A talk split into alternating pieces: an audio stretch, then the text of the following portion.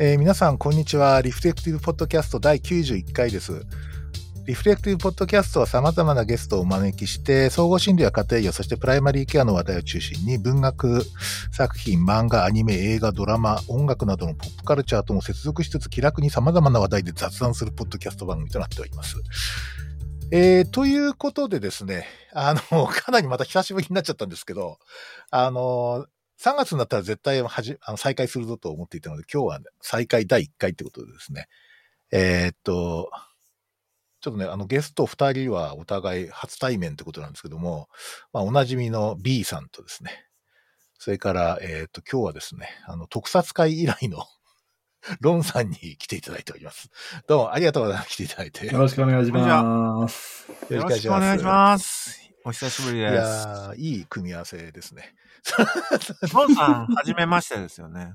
そうなんですよ。あの、B さんいつもあの、リフレクティブポッドキャストで聞いております。ありがとうございます。まあ、B さん、本当あの、いつもカルチャー界だけにしか呼ばれないって言って文句があるとは思うんですけれども、カルチャー界以外ってあるの？いや、ありますよ、一応。いろんな、あの、まともな、まともなじゃねえな。えっ、と、結構シリアスな、あの、医療の話自分で言っちゃったとかもありますので、はい。あそうなんです。そうですね。あ大丈夫です。アウトサイダー、アウトサイダーあっての俺っていうことですからね。ありがとうございます。ありがとうございそうでます。すね。じゃあ、ちょっと、ロンさんの方から、ちょっと、最近の近況なんかをちょっと教えてもらってもいいでしょうか？あありがとうございます。改めまして、あの、リフレクティブポッドキャストの、えー特撮専用ゲストの、あロンでございます。今日もお招きいただきありがとうございます。えっ、と、近況っすね。近況実はちょっと、あの、ベイビーが、あの、生まれましてですね。あーおめでとうございます。あいや素晴らしい日本の少子化に一手でもこう、貢献しまして。で、あの、ちょっと職場のご理解いただいて2週間だけなんですけど、育休取らせてもらって、うんこれがすごい楽しかった。楽しかったのと、やっぱりこう、あーこれから上司になっていく自分は、やっぱり取っておいてよかったなってすごい思いました。あーうんうん。なんか、初めてですか？育休。そうですね、初めてですね。そうなんですね。はいあの、全く、すべての自分の生活軸が子供に中心になって、全くこう、コントロールの効かない24時間を過ごすという経験。あれは良かったですね。うんねなんか、育休って休み取るっていいねとかわけのわかんなくて人い 人いるじゃない。育休ってずすごい忙しいんだけどみたいなことがあんまりわかん。休みでいいいねとかって言われたりする。はいしませんでした。あのね。自分はですね、あれ、あれはあの、ちゃんと取った方がいいです。自分で経験しないと、やっぱりそういうことを言っちゃうんですよ、きっと。ちゃうよね、ほんと。はい。いや、この2週間、洗濯スキルは上がりましたね。どんな、どんな汚れ物も落とせるようになりました。あへーはー。え、まあ、はいもしかしてあれですか、布おむつとか使ったんですか？そんなことはない。あ、えーと、てか、上の子の、や、あ下の世話とかもこう入ったりして、うんちょっとこう引っ掛けちゃったり、かなったりで。うん。やっぱり、やっぱお湯がいいですね。とりあえずお湯。ああ。はい。え、で洗うお湯である時程度、あ、そう、まあ最初にお湯で浮かして、あるあ程度落とした上うんで、なるほどあの、自分はあの、あの、歌丸石鹸様にはもう一生お金を払い続けようと思いましたもん。あおー最強です。カルバペネルみたいな感じなんじゃないですか？カルバペネルきっとみたいな。どんな汚れも落ちますよ、あれ。なるほど。そうなんだ。緑色のやつね。あ、そうです。緑色のやつで。でうん、あまりに強すぎて手が荒れるっていうので、あそうか、こうやって耐性菌が生まれるんだな、とかなんかこう、わけわかんないこと考えながらやってました。でも逆に2週間って、まあある意味短いっちゃ短いですよね。いや、そうなんですよね。本当はもっと取りたかったっていうのがあって、なんか、あわよくば、あのー時期をずらしてもう一回取りたいなって思ってはいるんですけど、ちょっと、職場も職場で、ちょっとドタバタだったりしてるので、難しいっすね、本当に。うんまとめて取るの難しいですかね、やっぱり難し。いです。はい。うん。それでも取ったことで後輩たちにこういうの大変だよねとか、いや、お前、あの、専門医のことなんか忘れて、まず一回子供に集中しろとか、はい、いろんなことが言えるようになる気がします。そうだよな。あの、確かロンさんと最後にあの収録した、もう確か新ウルトラマン公開の前だったような気がするんだけど、あの時から職場変わったんでしたっけ？あの時から職場変わってないですね。もう職場変わってましたっけ？あの時に。そうそう変わってました。そうですん違う。うんあーっと、あれいつだったっけな。もうこの1年なんか忙しくてちょっとバタバタしてたんですけど。いや、あー違います違います。シングルトラマン今年の6、7月とかで、去年のね。はい。だから、あーちょうど収録が年度変わる前。そうなんですよ。あ、だったら職場変わって、映画館が近くなったら自分も見ましたよ、シン・ウルトラマンを。ああ、見ました。はい。大変、もう、興奮しましたね。よかったですね、いいです本当に。なんかアカデミー賞は全く取らなかったですけど、さすがにそういうもののためじゃないですか。ないからね。はいうんでも病院にかや変わったんですよね、確か。はい、そう病院に変わりました。うん診療所から病院に。なかなか大変、急にライフスタイルが変わって大変なんじゃないですかね。本当に最初の半年適応するのが大変で、まあ、ようやく今、なんか自分の仕事ができ始めたかなっていう感じがしています。はい、よかったですね。うんうん、いや、職場、かなり何年もいた職場変わるのってすごい大変ですよね、本当そうですよね。あと、未だにやっぱりこう、全認知の住民っていうのが抜けなくって、今ちょっと都会に来ちゃったもんだから、いやー、ここら辺は車多いなとか、なんか、雪少ねえなとか、こう、なんかまだよそ者感が抜けないです。いや、今日はさ、あんまり、あの、ちょっと話題には出さないつもりなんだけど、俺、今年の初めとか、この間まであの、ディズニープラスでやってたガンニバルって番組めっちゃハマっててですね。あの、恐ろしい田舎の話なんですよ。そのあって、田舎怖すぎるみたいな。柳楽そう、柳楽優弥の素晴らしい演技なんですけど、もうこれも絶対見た方がいいと思いますけど、ええディズニープラス入ってる人。村社会。あれを見ながらちょっとロンさんのことを思い出して、こういうところで働いてるんだみたいた、多分ですけど、ああんなにあのカルトっぽくはないと思いますけな。ど。僕らすごい怖いんですよ。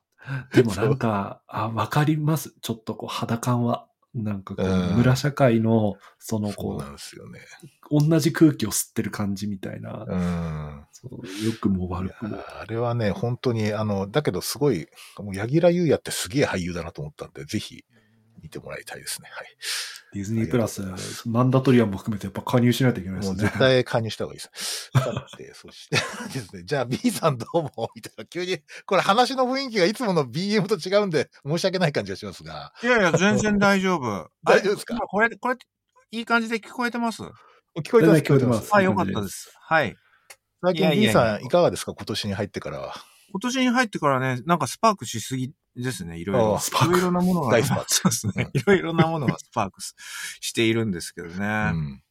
まあ、通点も、まあ、やっぱりね、まあ、やっぱり、チャット GPT との出会いがやっぱり何と言ってもスパークかうんな、なんやっぱり。すごいよね、B さん。いや、そうなんですよ。で、うんしかも、昨日から GPT-4 になって、はい。もう昨日から今日までほぼ徹夜ですね。えあ もうなんか、デートみたいな感じ。俺といやー GPT-4 の世界みたいなね。。ななんかさ、あのう、ん B さんほら、なんか GPT っていうか AI 使ってなんかアート作ってるじゃない？今。絵、絵ですね。ええ、あれはさ、なんかうん、かなり複雑なことやらせないと、あれできないでしょ、あれ。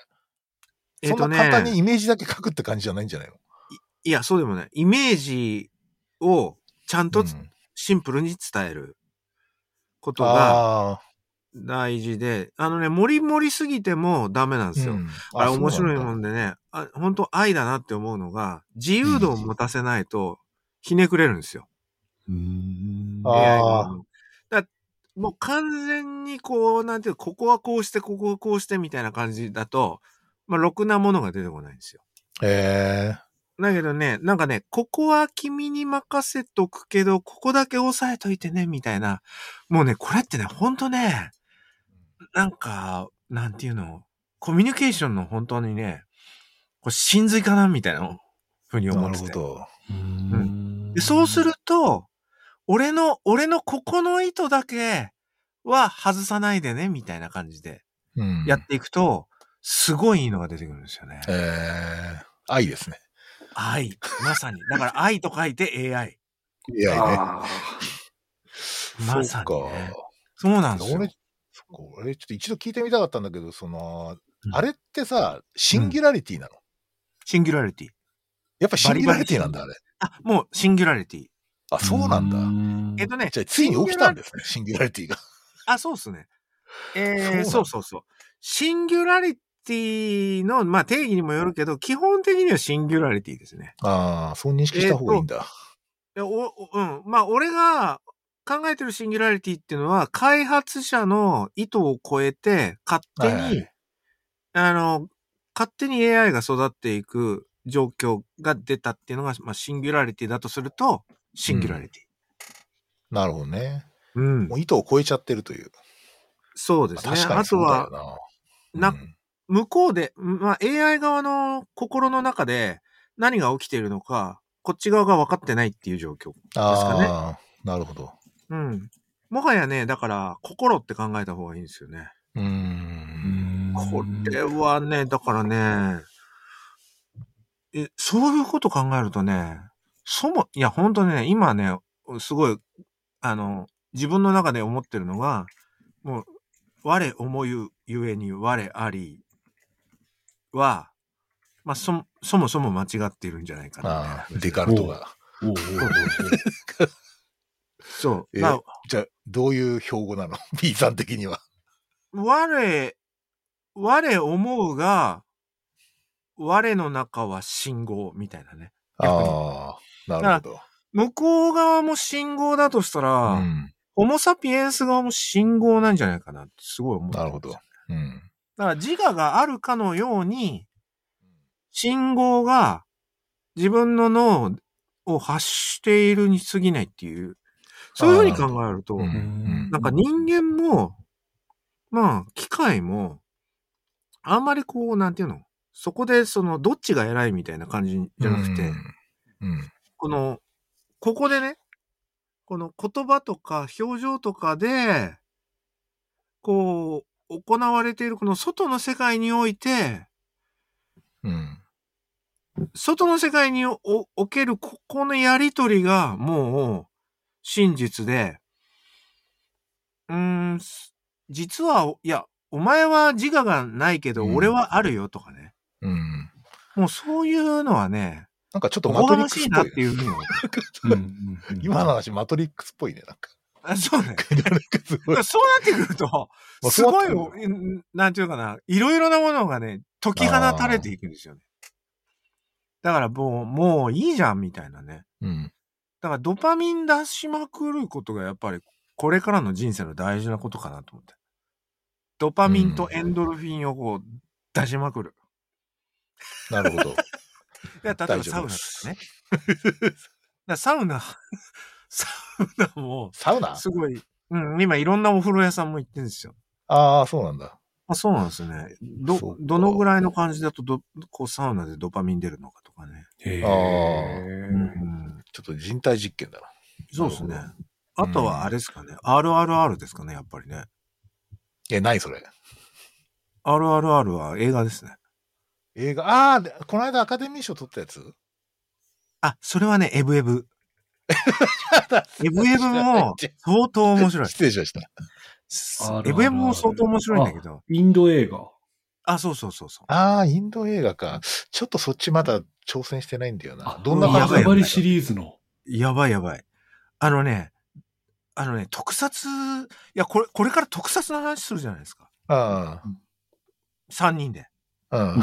するする。3人で特撮の話するときに、RRR は絶対外せない。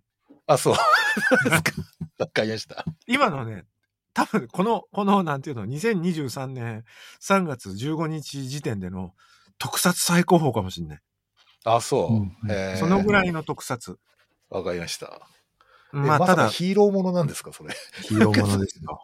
もうね 走れメロス。えー、あ、走る内容素敵全くない世界か。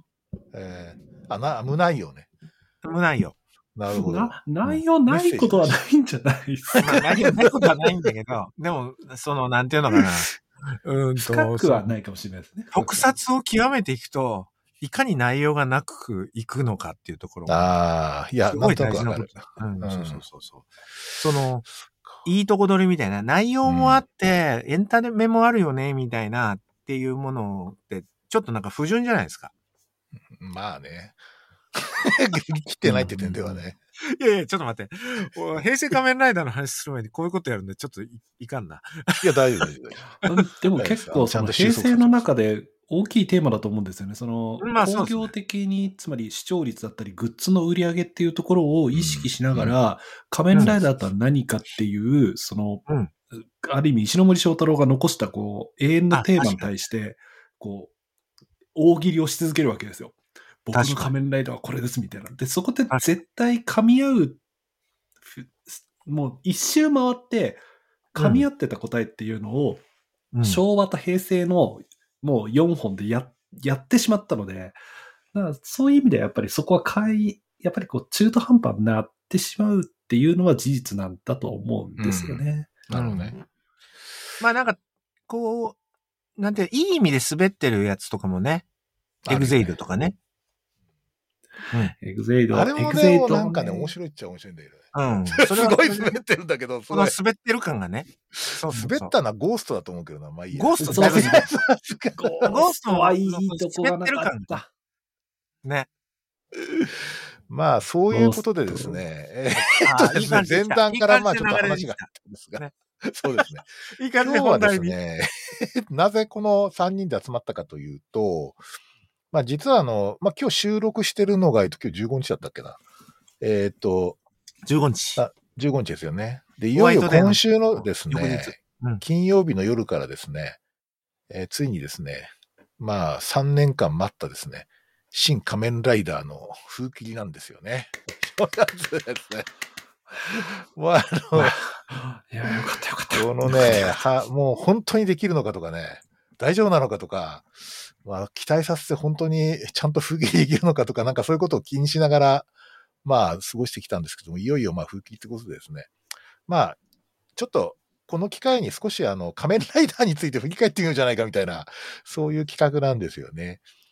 で、実はあの、B さんは、あの、実はみんな本当知らないと思うんだけど、実は仮面ライダーのファンなんでね。ファンですね。あんまり知らないでしょってみんな、そのこと。あ、俺が仮面ライダー好きだっていうこと？うん。まあ知らないですよね、多分。ね、あんまり話題話振らないと思うんです。てか、B さんの周りにいる人がカメラ見てないんだと思うんだけど。まあ確かにね。そう俺の周りの奴らなんかマチネの終わりとかね。ああいう。あ、じゃあ る男とかね出て。きる。ある男とか。ささっき収録前に嫌いだって言ってたやつ。そう、ある男とか。それか、みたいな。そうそうそうそう。それでね、まあまあ嫉妬の対象ですけどね、俺ね。まあ嫉妬ですよね。うんうんうんうんまあちょっと誰のこと言ってるか分かってきたわ。まあいいや。それ、あとですね。ロンさんは実はね、ウルトラマンフリークなんだよね。ああ、違います違います。自分本堂は、あの、あれです。あの、専門は仮面ライダーです。で、あのあ、専門仮面ライダーか。失礼しました。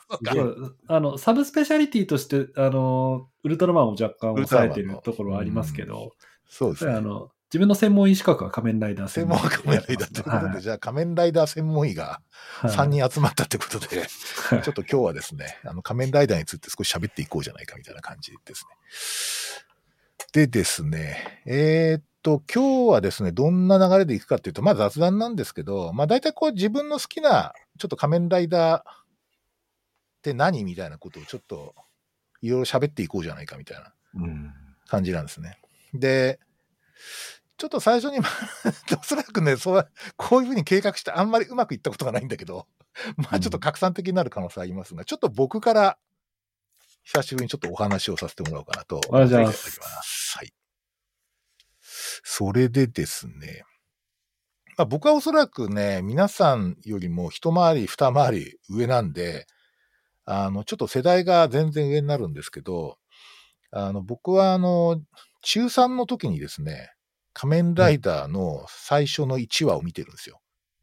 で、その、それはすごい未だに覚えてるんだけど、家族で近くの氷川神社ってところに、祭りのこう夜店が出るから行こうみたいな話になってて、いや、俺ちょっと今日行かねえわっつって、り一人で、その今日から始まる新番組を見なきゃっつんで、家に残って見てたってもうありありと覚えてるんですけど、で、なんでね、期待してたかっていうと、まあ一つはその僕、まあ、あの、これ公言してますけど、あの、石森章太郎ファンなんですよ。昔から。うん、子供の時から。それで、やっぱりね、サイボーグものっていうのがね、異様なこう、情熱とか欲望があるんですよ。その見たいっていう。欲望がね。それはだから改造人間とか、こうなんか改造された人間っていうのがなんか活躍したりするのがすごい好きで、うん、で、それの新作でしかもなんか特撮で実写だって話になって、確かにね。で、すげえ期待してですね、第1話を見たというのはすごい未だに覚えていてですね。で、まあ、なんていうか。アニメ、アニメの、うん、例えば009とかと仮面ライダーってどっちが古いんですか、はい、あ ?009 のが全然古いです。やっぱ009の方が全然古いんだ。古いです。はい。あの、僕が小学生の時に映画でアニメになって、それ俺見に行ったけど、なんかね、期待外れだった。だからね、そう、なんとか、009をちゃんとこうね、あの、映像化して、俺のこのあの009をちゃんと再現したやつは何だっていうとですね、本当にあの、他がためにとか、あの、主題歌が出るまではないんですよ。だから、かなり後々なんですよね。だから、そう。それで、あの、で、しかもなんつうか、その、ちょっと、もともとその、えっ、ー、と、敵型の改造人間みたいなやつ、あ、改造人間っていうか、その09でもまあいろんなの出てくるんだけど、うん、まあなんか敵型っぽいキャラクターがどうもヒーローとして描かれるっていうのも非常にこう、そそるものがあってですね、見たっていう感じですね。えええで、まあ、それでその、なんていうかな、あの、まあ、ものすごい、なんとか、これはって感じでした。それか、それ以来ちょっと見たんですけど、何が好きだったかっていうと、うん、あのですね、仮面ライダーって基本的に、ね、特撮じゃないんですよ、最初。あれは、あれですね、スーツを着た人がアクションをする番組なんですよ。ああ、そういうことか。その、なるほど。巨大化したりとかするんじゃなくて、普通にそこら辺の人がスーツを着てこう格闘するんだけど、はいはい、その格闘が素晴らしいんですよ。で、なんかアクションがすごい好きで、で、あれ当時、最初本郷武史っていうか、その、えっと、藤岡弘が実際にスーツ着てやってたんですけど、なんかそういうなんかね、こう、でね、すごい高いところに登って、えー、危ないとかって思ったりするようなアクション自体にものすごく感動したっていう感じですね。え、それ藤岡弘自体がアクションもやってたんですか？やってた、そうなんです。最初はあの、そうなんです。最初の9話ぐらいまでは藤岡弘が実際に被ってるんですよ。すげえな。すごいんですよ。ちょっと横やりを入れるとですね、あの、はい、昭和ライダーの、その、本人、アクターが実際にスーツに入ってっていうのは、ストロンガーまでは続いてます。ああ、なるほど、なるほど、なるほど。そうです、そうです。最後、そのストロンガー以降はスーツアクターと、その俳優っていうのを分けてっていうのはあったんですけど、うん、なんでその、えっ、ー、と、何県友会でしたっけ？あの、縦の大野県友会。大野県友会ですよね。大野県友会のところに実際に俳優たちが縦の練習とか稽古に行くっていうのが、当時はあったっていう。めちゃくちゃ専門医っぽいな、しかし。いや、これですね、あの、仮面ライダー好き極まると、今度、大野県友会の方の、その、うん、なんか特集の漫画とかもあったりするんですよ。まあ、あるね。まず、それも、ね、これ面白いんだけどね、大野県友会の周りのショッカーの隊員やってる人たちよりも背の高い場合は実際藤岡弘なんですよ。でね、ちょっと低くなってる場合があるの。それは実は、あの、小野県友会の人が入ってるんですよ。だからその後が、その、見た時の背の高さでこれは本人かどうかわかるみたいなのがあってですね。まあ、この辺はまさに臨床推論というかですね。臨床推論。まあ、そういう感じですね。うん。で、やっぱり、まあ、やっぱあの、ね、うん、やっぱ雲男の、うん、なんていうか、こう、造形。歴史をずっと、こう、ちゃんと、こう、引き継いでるところがすごいですよね。そうだよね。ねだからやっぱりなんか、でもね、あれ面白いんだけどね、あの、みんなブーツ履いてんだよね、怪人。ショッカー、ね、初期の。初期の、ね、あの、ショッカー怪人ってブーツ履いてるんですよ。ブーツ履いてた。で、あれはですね、いろんな理由があるらしくて、うん、やっぱりなんかね、あの、とにかくこう、あの、足までつけるとアクションできないっていうことで、で要するに動けないわけですよ。その足も怪人みたいな足だと。ああ、そういうことだから、ブーツを履かせてっていうので、またそれがおしゃれなんだけどね、実は。確かに、確かに。なんか靴だとダサいもんね。そう。そこだけ。そうなんですよ。それで、うん、もう一つ僕やっぱり一番好きなのは、その藤岡弘自体の魅力っていうのがあってですね。すごい、ね、異常にかっこいいんですよ。なんか、ないんかね、当時の中学生から見ると、こんなかっこいい男がいるのかみたいなぐらい、めちゃあイケメンでですね。で、しかもその、なんつうかこう、やっぱりサイボーグし、あの、009から引きずってる、この改造人間の哀愁みたいなやつがあってですね。あ。うんやっぱりその、ルリコさん。んとか、まあ今回も出てくるけど、ルリコさんに恋心を寄せられながらも、簡単に言うと生殖機能はないわけなんですよ。彼は。あ、そういうことか。改造されてるから、はい。改造されてるからね。そうです。あの、こ子供作れないんですよ、簡単に言うと。そうね。だから、あの、いくら思いを寄せられても自分は答えることができないみたいな、そういう、こう、なんか不能性みたいなやつを、の哀愁の中でですね、だから帰りに寂しげな表情で、こう、一人、こう、なんかこう、夕日の中を立ち去るときに子犬がよ、子犬を見て見つけてこうやって可愛がって終わるみたいな。なんかそういうね、なんかそういいうあのドラマ、これ人、人食いサラセニアンって回に出てくるんですけど、はい。なんかそういうね、こうそ、そこがすごいんですよ。で やっぱりもうアクションですね、やっぱりね。そういうことで、もう神なんだ。最初の1話から9話までは神で、神。で、そこでその骨折、大腿骨のあのシャフトの骨折をバイク事故でして、うん半年以上入院してたって、これ僕ちょっと治療の間違いだと僕は思ってますけど、これれ治療方針を間違えたというふうに自分、当時自分も いろいろあったかどう考えてもそんな時間かかるはずないだろうって、僕は絶対オペの失敗じゃないかと思うんだけど、ら。まあその、なんつうか、でそれでまあ2号って出てくるわけでね。そうですね、一文字隼人まあ、ですね二号、一文字隼人で、2号からこう変身っていうのが初めて出てきたんですよね。うんまあ実はそこでブレイクしたんですけどね。そうですね。だから、うん。だ僕はね、1号でも最初の9話までが好き。バイク乗ってたら、知らないうちに返信してましたからね。あ、違います、違います。あれは、サイクロンで、あの、知らないうちじゃサ。イクロンで走って、あのあ、一定の風圧を受けて、そうそれでそうそうこうベルトが回ってエネルギーで変身風車が回る。そういうことか、めちゃくちゃめちゃくちゃ詳しいな、その二人だからバイバイクに乗らなければいけない、変身できないんですよ、仮面ライダーだからライダーが。そうなんですよ。そう、だから、そういうだから密室に弱いんですよ。密室に弱いと風圧がかからないから変身できないんで。へえ。だそういう戦略をショッカーに取られたこともあるんだけど、あれがかっこいいんだよな なんてか、バイクで変身するのが。なんかでもこう、一文字隼人になって、変身、あの、めちゃくちゃやつになって変身モード、こう、変身ポーズ取るようになって、それ以降あんまり密室で変身できない設定ってあんまり出てこないですよな、ねなくなった。その場で変身できるようになった。そうですよね。そう。だからね、そこの辺の設定がね、やっぱりちょっと僕は当時、ほら、小学生じゃないか、幼稚園とかじゃないから、だから、中学生中学生だからちょっと SF 頭で見てるんですよ。だから、ちょっとこれ子供騙しだなとかって思いながら、あの、だんだんだんだんこう、あの、変身っていうところにちょっと引っかかってくるところがあってですね。ではあ実は、だから僕 V3 は見たんですけど、うん。あの、X ライあの、仮面ライダー X あたりからちょっとなーって感じになって、実はライダーからちょっと離れるんですよ。なるほど。なんかね、はわかるううんん、なんかね、かるうんそう。で、まあやっぱり V3 ってめちゃくちゃ面白かったでしょ？V3 おあの、そストーリーが面白いし、そうそうそうデストロンってめっちゃ強いんで、で、あの、あとやっぱ俳優さんの魅力がありましたよね。宮内博の。いや、本当ですよね。でもね、今ね、X ライダー見ると面白いんだよね。あのね、こっちでローカル局でやってんだけど、今、え、こんな面白かったんだ今見てんの？X ライダー、やばい。いや仮面ライダー X 結構その人気がなくって打ち切られてしまったっていう悲しいライダーではあるんですけどそうなんですよ、あ、打ち切られたんだ。うん打ち切られなんですよ。仮面ライダー X 半年しかやってないはずです、確か。そうなんだ。でもはいその後、アマゾンでしょ？しかも。アマゾンもだから打ち切られが比較的人気だったんですよ、ね。人気だったらアマゾン。それでも打ち切りですよ。だったらダメなんです、全然。まあ、アマゾンはね。X ライダーはあれだよね、セットアップの変身がやっぱりあまり子供受け良くなかったんですよ。うん。あの、こうやって出して、バッバッとこう、組み方で、じゃあバッバッと今言っても、聞いてる人は、ね聞いてる人わかんないと思うけど、やっぱり変身のポーズを入れないと、やっぱり無理、まあ確かにね。うん。道具がないと変身できないっていうよりはん、ですよやっぱりアマゾンのこうポーズで、あー、うんまあ、ザーンの方が子供を受けはするわけですよね。そうですね。あそういうことか。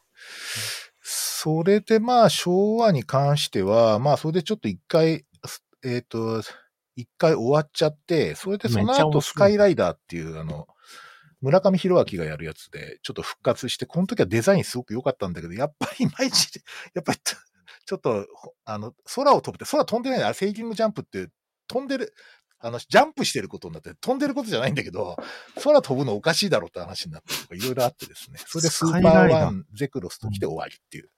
そこで昭和ライダー終わりですね。だからまあ、あ僕は昭和ライダーに関しては、それほどね、それほどすっげえ影響を受けたわけじゃなくて、もうとにかく1号の最初の9話。これがもう僕の中で金字塔なんですよ。確かに、でですね、いやちょっとこの調子で言ってるとどうなるかわかりませんが、えっとね、2番目にね、僕好きなのはね、実はね、響きなんですよ。ちょっと待って、あの、ちょっと、ちょっと待って、響きに行く前にさ、昭和ライダーちょっと総括し、しあ、ましょう昭和ライダーの総括をしていく。なるほど、わかりました。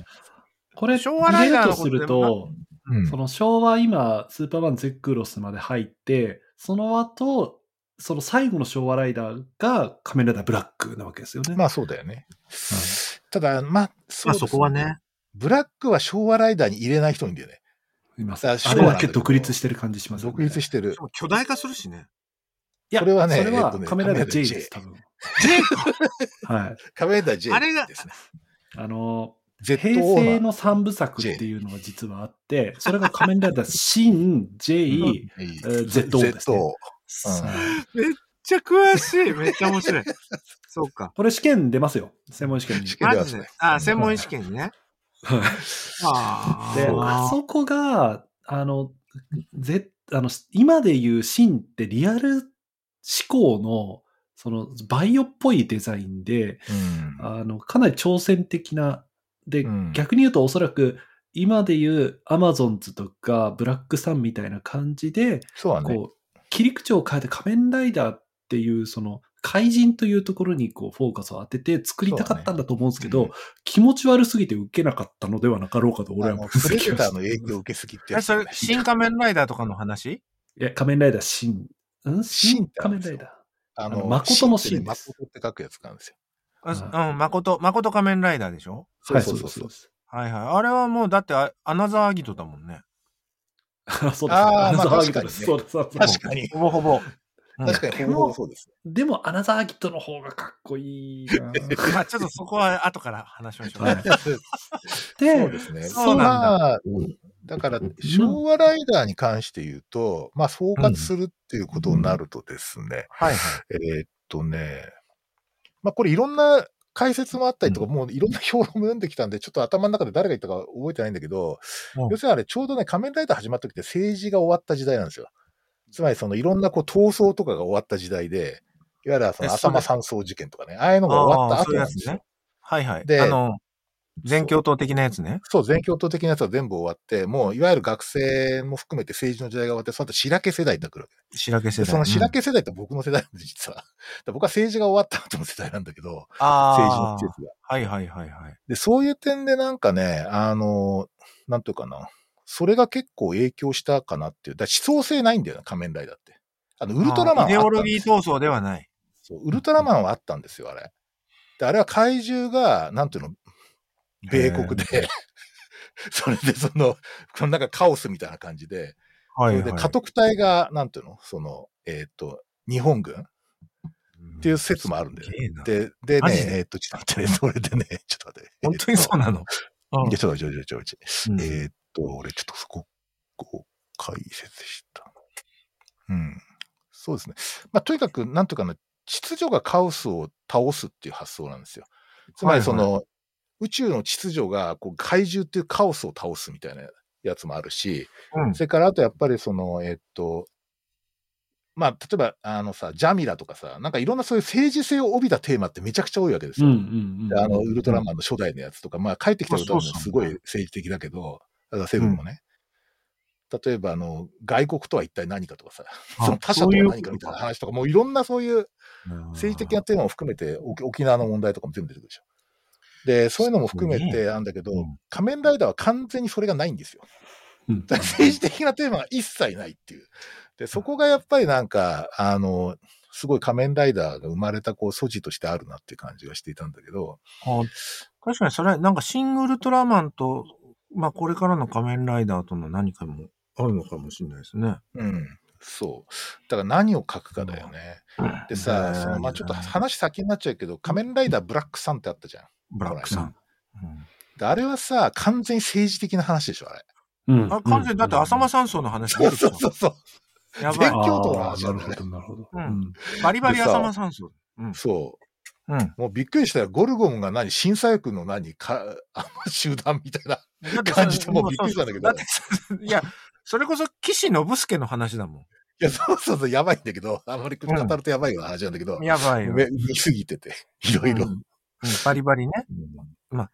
で、あれは、だからあれだよね、その、まあなんとかそういうのの生き残りのさ、その、南光太郎がさ、うん。あの、明らかにグレタをモデルとした、ああそうですね。まさに泉グレタ。葵ちゃん。うん。うん、あおいちゃんが。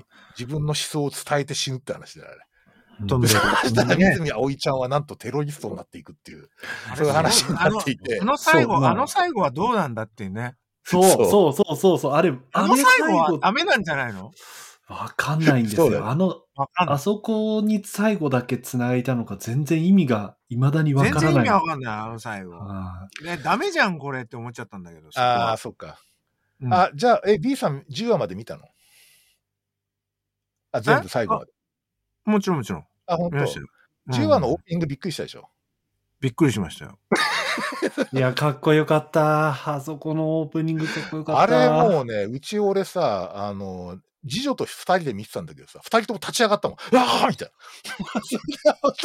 な。あ、俺みたいな。いや、それはすごい素晴らしい。バイクの音からの、あの、タカタランタカタンっていうの、あれ、やっぱ痺れますよね。かったですよねかっこよかった。いや、だってね、びっくりしましたよね、あれはね。いや、びっくりしました。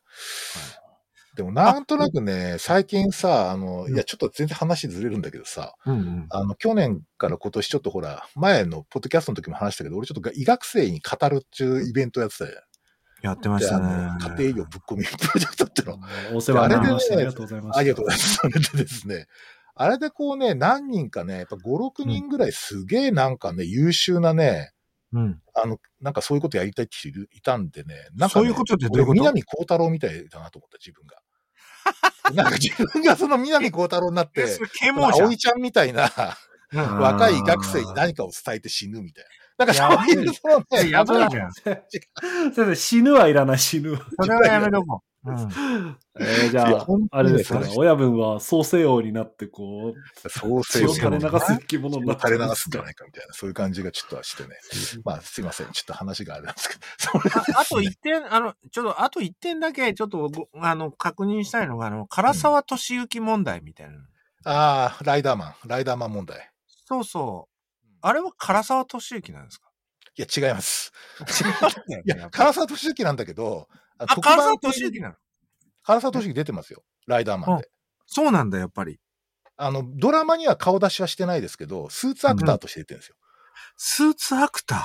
そう。だからアクション系の スーツ、あの人、アクション俳優なんだよね。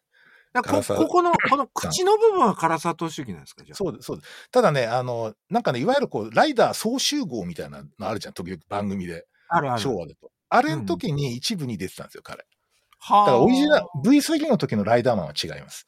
確か。そうなんだ。うん確か違うねだって、めちゃくちゃ世代ちょっとさ、そうですね。どんだけ全く違い唐沢ますから俊之年だよって思っちゃったもん。そうそう。もうずいぶん後の話なんですよ。ですよね。うんあ、そういうことか。だったらわかっ、うん。だったらなんとなくね、わかりましたけど。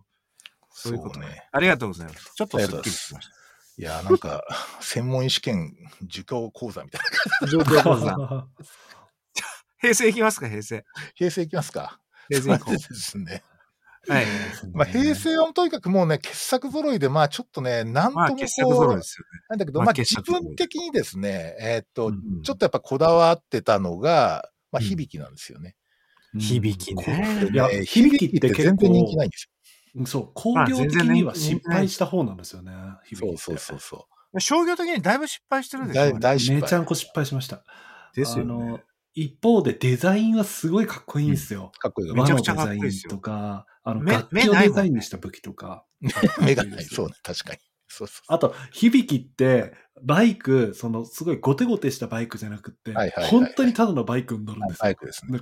これがすごいかっこいいんですよ。ん本当にこう、超もうでっかい大型二輪に、こう、あの、響きのこう筋骨隆々のデザインが乗るっていうのは、へーそうなんだよね。かっこいいですね。で、あれはさ、実はさ、その、プロデューサーが、クーガのプロデューサー、つまりクーガのプロデューサーの、あ、脚本とかの後に、すごいアギトになってから、急速にこうなんか現代化するんだけど、ああ、ね。クーガってちょっとまあ昔の時代の空気を残してんだけど、その人がなんか、なんか昔の仮面ライダー蘇らせようとして、なんかその、響きの設定を作ったらしいんですよね。で、それで、まあ途中でそのダメで、井上俊樹に変わるわけですよ。井上俊樹に変わってもすごいことになるんだけど、まあだから全然こう話が全体にこうちょっとうまくつじつまが合ってないんだけど、ただ僕がね、うん。すごいこれだったのが父親像なんですよ。うん。つまり、あれってさ、アスム君っていうさ、その少年をうん。ライダーにするのかしないのかみたいな話になってるわけだよね。で、その、で、その、細川さんのさ、あの、やってる役っていうのが、まあ、要するにある種こう、父親願望みたいなものは、なんかこう対象になってんだよね。で、アスム君ってほら母子家庭じゃん。で、その、そういう点でこう、父親とはどうあるべきかみたいなことを考えさせられるわけよ。で、僕は実はその時期ってやっぱり父親だったんで、今はその全部独立したからあれだけど、そういうのでね、すごいなんかね、ちょっと自分と重ねてみてたとこ自分とね。ろ。うん。まあそういうの大事ですよね。ただね、それってすげえ古い父親像なんですよね。なんつうか、その、パターナリズム。うんそう。いわゆるパターナリズムで、なんか昔ながらの親父って感じなんだけど、まあね。でさ、ちょっとこれ今回好きな作品にあげてないんだけど、あの、仮面ライダー牙ってあるじゃん。で、あれにさ、牙ね紅音やったら出てくるんだよねう。ん父親で。あの、渡るのお父さんですね。そう。あれはさ、全然違うじゃん、響の父親像と。あで実はあの、紅音屋の父親像の方がむしろ現代的なんじゃないかっていうか、新しいんじゃないかって話があって、結構そこを評価する向きもあるらしいんですよ。そういう点でこう自分自身の世代としてのこう古さを実感する作品として響くを挙げておきたいなああ、なるほど。めちゃくちゃ面白い。うん。ですね。最後は、えっと、ちょっと待ってよ。さあ、最後何やってくれたのかな。えーっと、最後、ブラックさんじゃないですか、ブラックさんですね。あ、まあ、まあ、さっき喋っちゃったけど、うんあのいやまだすごい、器用方変のある作品になりましたって感じなんですよ。ただ、僕が一番感動するのは、もう作ってる大人がさ、いい大人なのにもうブラックが好きで好きでたまらないっていう感じなんだよね。まあ好きですけど。なんかこれ元のブラックっていう作品がもう好きで好きでたまらないみたいな感じで、で、その、だって田口監督とかさ、あの、まあ、手伝ってたんだけど、設定とかで。あの、西島ひ秀俊がさ、変身するシーン見て号泣したっていう、ね。つうかその、そのリハーサルを見ても号泣してしまったっていう。なんかもうそれだけでね、この作品を愛してます、僕は。なんかもうみんな号泣しながら見てたらしい という話があってですね。で、白石監督だけは割とクールだったらしいんだけど、なんか周りで手伝った樋口真嗣とかですね、あの、田口清た高とか、あの辺の特撮畑の人は本当に号泣したらしいですよ、いろいろ。だからそれがすごい好きなんです。そういうエピソードが好き、作り手側のこうなんかね、情熱が大好きって感じですね。はい。まあでも、ブラックさんは本当にあれですよね。すごい政治色、政治色が本当に濃かったっすね。いや、まあ、ひすごすぎてか、あれ、地上波じゃ無理でしょ、だって。いや、んあんな虐殺されちゃうっていうさだってしかもさ、ほら、安倍、安倍さん暗殺した、されたばっかりだったじゃん。そうなんですよ。めあれ、だからル、ー大芝、ほぼ、ほぼほぼ安倍さんじゃないですか。そうそうそう。なんか、あれでもその前なんでね、作ってたの。だからなんつうか、そのうんまあ事件の前そうでしょ。だって、そう暗殺してからああれ企画したらちょっとだいぶだいや、そもん。れは、だいぶだよ さすがのアマゾンプライムも無理でしょ、それ。さすがにね。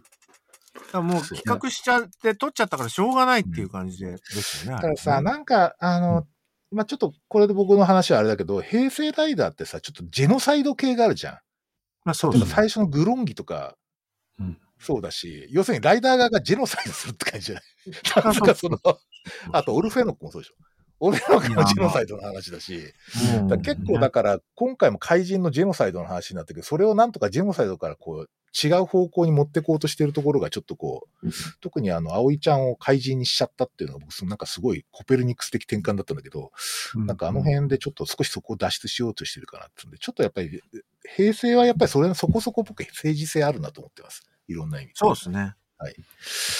というこことのタイで私のミングでブラック、ブラックさんを入れ、こう、ぶち起こしたっていう意味って、多分そういう政治の色だったりとか、で、あとはやっぱりその、うんと、仮面ライダーにいくつかその根底のテーマみたいなのはあると思うんですけど、やっぱりうん。かヒーローそのものも異形であるみたいなところ。で、あの、敵、悪い奴は誰なのかっていうのが、その、ウルトラマンよりもさらにこう、ぐちゃぐちゃになっているのが、結構その平成の中は特にそうだと思うんですよね。で、ブラックさんはそこに、その人間っていう生き物の、こう、うん。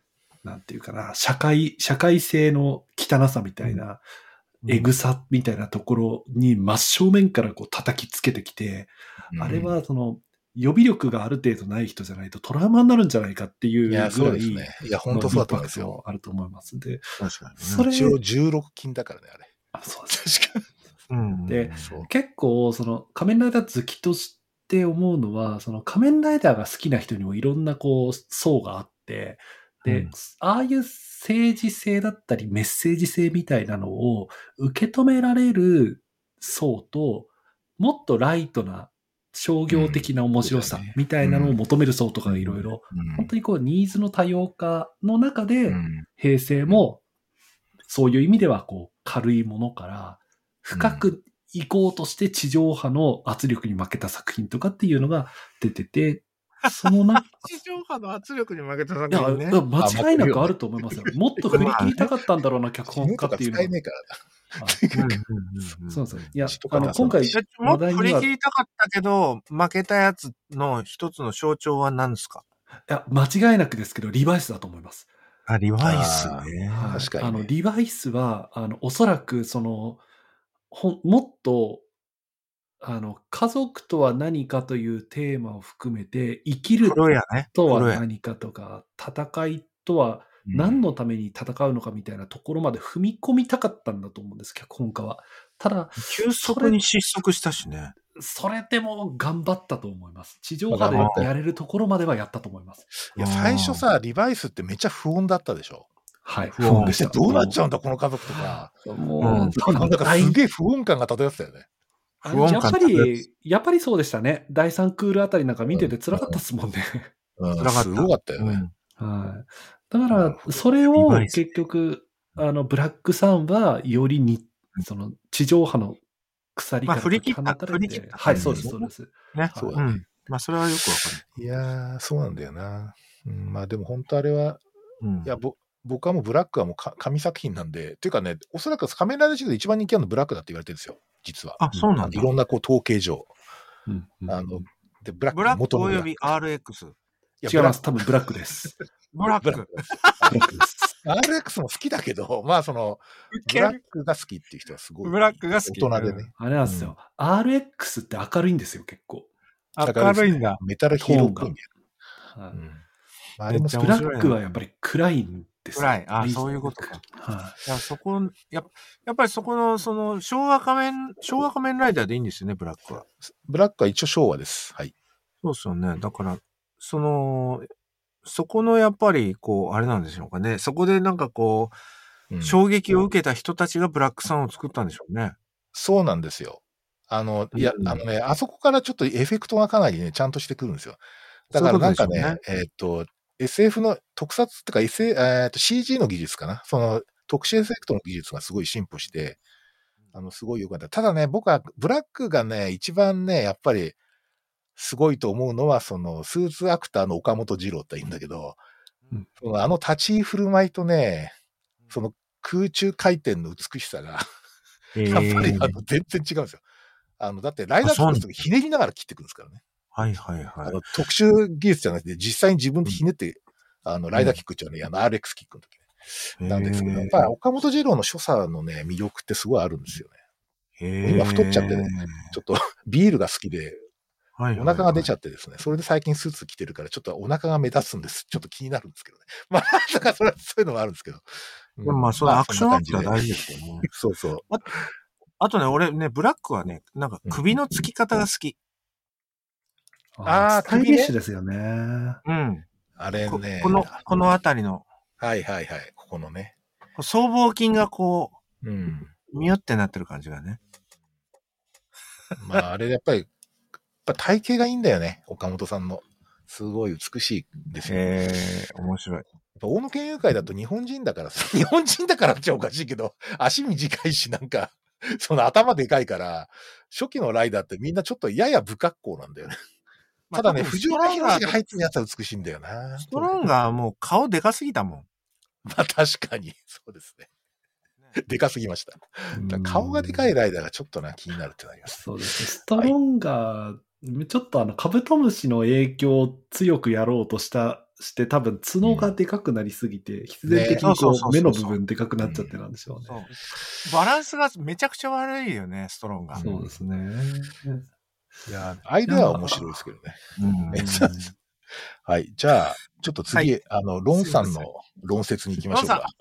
ありがとうございます。ありがとうございます。じゃあ、えっ、とですね、うんと、自分はですね、今回、あの、イデオロギー的なところよりかは、その、商業作品、つまり仮面ライダーがここまでちゃんと繋がったっていう意味で、こう、ポイントだった作品2つと、やっぱりインパクト強かったの1つっていう感じで、ははい、ちょっと上げたんですよね。あの、親分とちょっと違う切り口出そうと思いまして。あ。めちゃくちゃ専門医っぽいな、本当ありがとうございます。いいですね。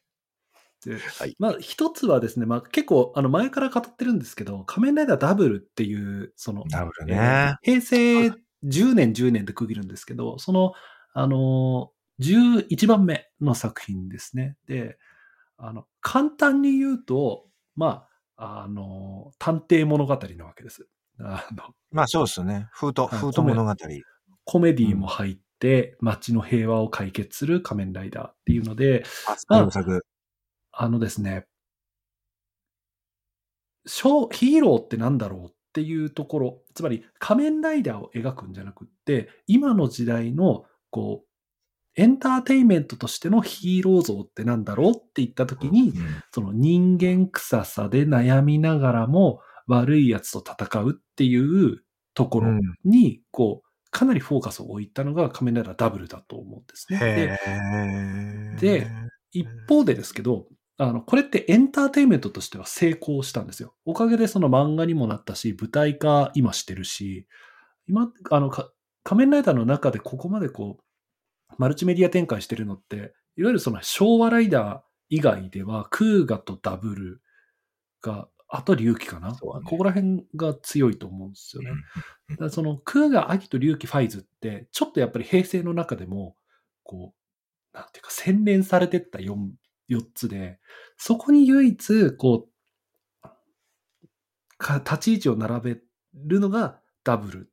すげえさ、すげえ専門医。そうなんですよ。ただしですよ。ただしですようん。ダブルは仮面ライダーでなければいけないかっていう問題点が必ず発生するんです。ああん、確かに。うん仮面ライダーってやっぱり怪物であることだったり、こう、うんうん哀愁だったりとかっていうものを背負っそうねて戦うなんですけど、仮面ライダーダブルって、あの、一応ですね、あの、あーフィリップっていうその相方の方が、その 相敵の方って、菅田将暉じゃんね。あ、そうです、菅田将暉。いや、違います。菅田将暉じゃないです。フィリップです。フィリップです。で、二間先では確かに専門医。俺はもうずっとフィリップって呼んでます。彼がいくら売れても。相方って。そうそう。で、そのフィリップが、やっぱりその敵組織の一員だったとかっていう、うんもちろん、うんちょっと、その、仮面ライダーっぽさはあるんですけど、明らかに翔ちゃんは、その、まあ、ねうん左翔太郎は、うんその、悪と立ち向かう小粋な若者みたいで、そうね。すごく仮面ライダーから乖離してるんですよね、この点うんで。だからここをどう評価するかなんだと思います。エンターテインメントとして成功はしたけれど、仮面ライダーダブルという点を打ってしまったがあまりに、やっぱりこう、うん仮面ライダーとは何かっていうのがよりこうカオスになっていったっていう一つのこうターニングポイントなんじゃないかなって思います。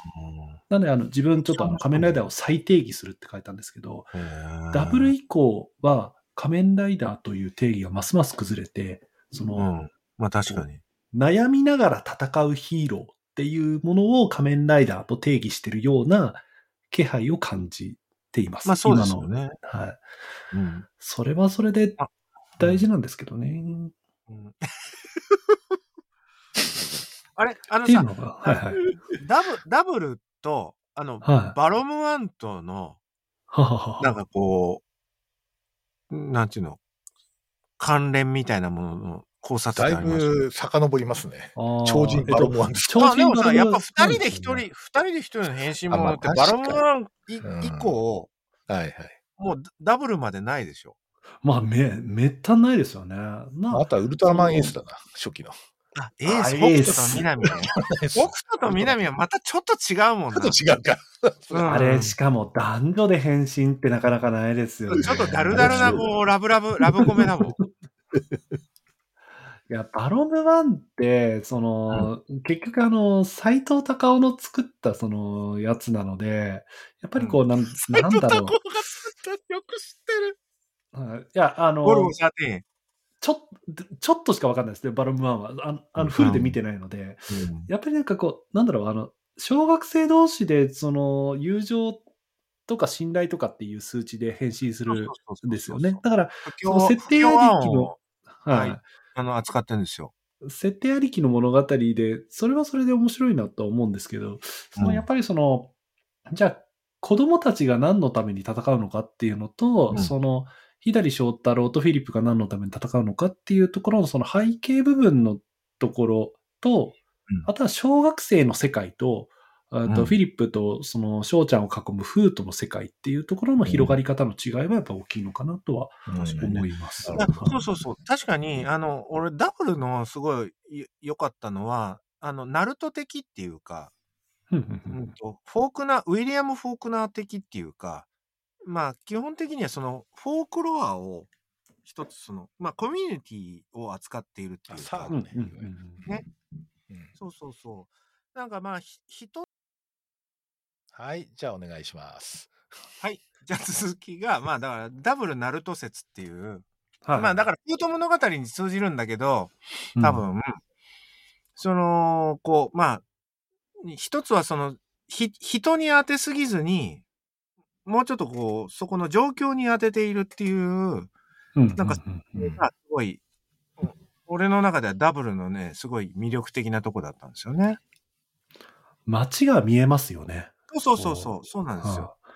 あれって、いや、そのフートっていう、その都市としか説明されてなくて、フート市なのか、フート区なのかとか全然わかんないんですけど、確かに。そう、でも、なんかこう、あの、下町っぽい、そうそう。空気、うん。高校生が情報通でとか、そうそうそう。なんかわけわかんない設定たくさんあるけど、その街っていうあの空気はダブルのも、だからダブルって愛されるみたいなところありますよね。確かにね。うん。愛すべきサブキャラクターがたくさんいるみたいそうなんですよ。あれ、板野さんとかもダブルに出てきたんだっけ？出てる出てる。な。はいねあのクイーンとエリザベスね、48の、あの、はいそうそう、48ギャルで。ギャルでね。うん、ギャル役でね。そうだった。そう。まあ確かになんか、あの、ダブルって確かね、えーっと、制作人が結構アニメっぽい人が多いんですよ。あの三条陸とかそうなんだけど、へもともとアニメですげえ実績があった人が、まあ、特撮が好きで、はい、まあここ、特撮好きのアニメクリエイターが結構入ってきてて、ちょっともともとそういうアニメっていうか、その、そさっきナルトって言ってたのなんかそれ当たってる気がしていて、うん。ちょっとアニメにしても全然おかしくないなみたいな感じの、あ、そうですよね。そういうドラマではあるよね、確かに。実際今、フート探偵アニメ化しましたけど、うん。してる。よおもろいっすもんね。面白いもうめっちゃおもろいっす。へえ。あの、なんかね、結構変身シーンにワクワクするよね、フードタンって。ああ、ワクワクする。そう。あのあれなんかさ実実写で見てるのに、見てるのにワクワクする。そう。来たーみたいな感じでしょ。そう。あれすごいよね。そう。だってあの、今んとこ漫画もですけど、新フォーム出てないんですよ、全く。あなるほどねダブルなるほどその漫画オリジナルのものは一切ないから、うん一回見てるはずなんですよ。そうですね。でもなんか、来た来たーエクストリーム来たーって思いますもんね。まあそうね。いや、そうです。そうなんだ。そうです。でめ、ちゃくちゃ面白いな。エンターテインメントの部分で、つまり、あの、平成仮面ライダーっていうエンターテインメントを語る上で、一つ、もう一個のターニングポイントっていうのが、このダブルの前にあったディケイドだと思ってるんですよね。ディケイドね。でうんディケイドの話そのものは、俺はちょっとこう、あの、問題ありだとは思ってるし、うんあれ、映画を見ない、無理やりあるんですよ。あの、あれ、あれ、消費者庁にもなんか怒られたんですけど、映画を見ないとスッキリしないっていう、最終回が映画だった最終回、そうなんあですそういうことか。そういうことか。はいはい。そうでまあしかもね、えーなるたきのね。映画見たからめっちゃスッキリするかっていうと、辻褄合わせが多くって、すみません、多い。うんっては思うんですけど、でも、ディケイドの一番良かったのは、その、ライダー世界って基本的には独立してるわけですね。全くこう、あの、1号と2号ぐらい。マルチバース。1、2、ああまあ 12V3 とか、ブラック、ブラック RX とかぐらいしか繋がってないはずなんですよ。でそれを無理くり繋げちゃうぜっていうお祭りをやってくれ、地上波でやってくれたっていうね、うん。これがすごくよくって、うん。はあ、すごいだからファン的には幕の内弁当なわけですよ。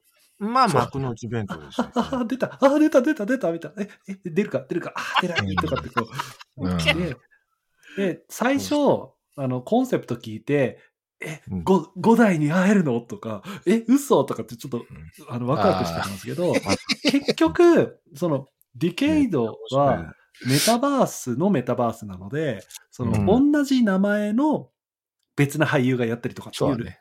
そうそうそだったんですよ。だったんですけど、だったんですけど、後半の何本目だったかな。う。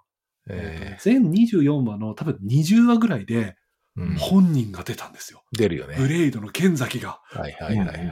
もうあの瞬間にこう、あの、ブレイド生で見てた世代としては、あ剣崎だーみたいな感じで、興奮してしまって、うん。で、で、その、なんか後から知ったんですけど、その、剣崎はじ、剣崎一馬をやった、その、椿さんっていう俳優が、うん。あの、うん。いや、リバイバルやるんだったらなんで俺本人なの出さないのってこう、うん訴えたらしく滑て。舌悪いから出せないんじゃないかな。そういう わけじゃないんだ。いや、でもかっこいいっすよ、剣崎は。まあ本当にねで、うんそれのおかげで、ジオーっていう作品がまあそうできたわ。けですね。で、本当にねはい。ね。で、うん本当にジオーはフルキャストほとんどいやー、すごかったよ主ね。要なとこ出してくれて、そう。だから本当にあの、定期的に公式でお祭りをやってくれる特撮作品っていう意味での仮面ライダーのエンターテインメントありがたいですよね。のはありがたいですね。確かあまあっていう意味ではディケイドもかなり、うんとうやってくれた作品。うんだそういう、その商業的なある程度の成功が見込めなければ、また昭和に戻ってしまうわけです。打ち切り。ああ、そういうことか。そうね。うん打ち切られないってことは重要だからね。そういうことなんですよ。次がちゃんと期待できるっていう幸せをもっと、あの若い世代は味わうべきですね。本当に。まあ、そういう意味でやっぱりあの、ディケイドってあの、カードゲームになったのがやっぱり、ああ、そうですね、そうですね。はいガンバライドに。ね。うん。ああいうふうにこう、コンプリートしたくなるアイテムを作るとグッズが売れるっていう。そうあの、そあの時やっぱ遊戯王とかがめちゃくちゃ、ほほら、うんもうすごいプレミアがついてきて、うんはいもうこれからカードだみたいな中でうん、ちょっと、え、仮面ライダーもカードやんの？とかねいうのは、ちょっとこう、少しどうなのって思ったけど、うん でもまあすぐにそれはすぐにカード使ってたからね。うん勇気と違ってあね。の、角谷司の変身、かっこいいっすよ、あのカード使った変身。彼は、つかさ、彼はすごい背高いんだよね。長身なんだよ。はいうで、んカードをピッと出して、こう、手品のようにこうパッとこう持ち替えて、うんそれをこうガチョンってやるっていうアクションは、うんかっこよくて、あの、大学の寮で友達が、あの、ベルト買って、こう、なるほど。うん必死にやらせてもらいましマジで？た。はい栃木で。栃木で、栃木でやってました。プレミアムバンダイで、うんあの、1万5千円ぐらいするベルトがあるじゃないですか。ありますね。はい。いろいろ。あれ、誰か持ってます？いやさすがにあれは買わないな。さ置き場所がないな。自分、自分ですね、あの、ちょっとあの、お金をも、大学の頃に結構グッズ集めてたんですよ。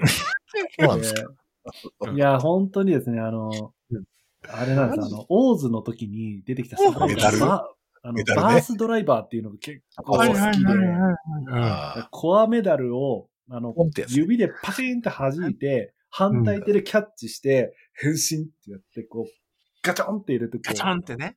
で、でこうガチャポンするっていう、そうです、そうです。あもう練習しましたね、大学の寮で一人でマジで。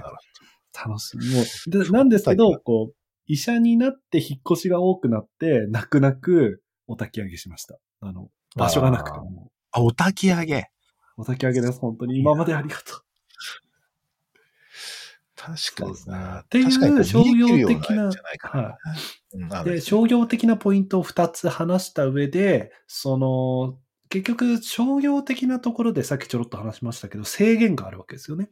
うん見る世代が様々いる中で、そのコンプラを守りながら、こう、独自性を出さなきゃいけないみたいな。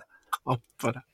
コンコンプラですよ、コンププラ結局。でコンプラ。うんそうなってくると、その、特撮、結局特撮初期の世代って親分たちの世代で、うん。今もう、うん。もはや6、70代から、うん。あの、10歳以下のところまで見る。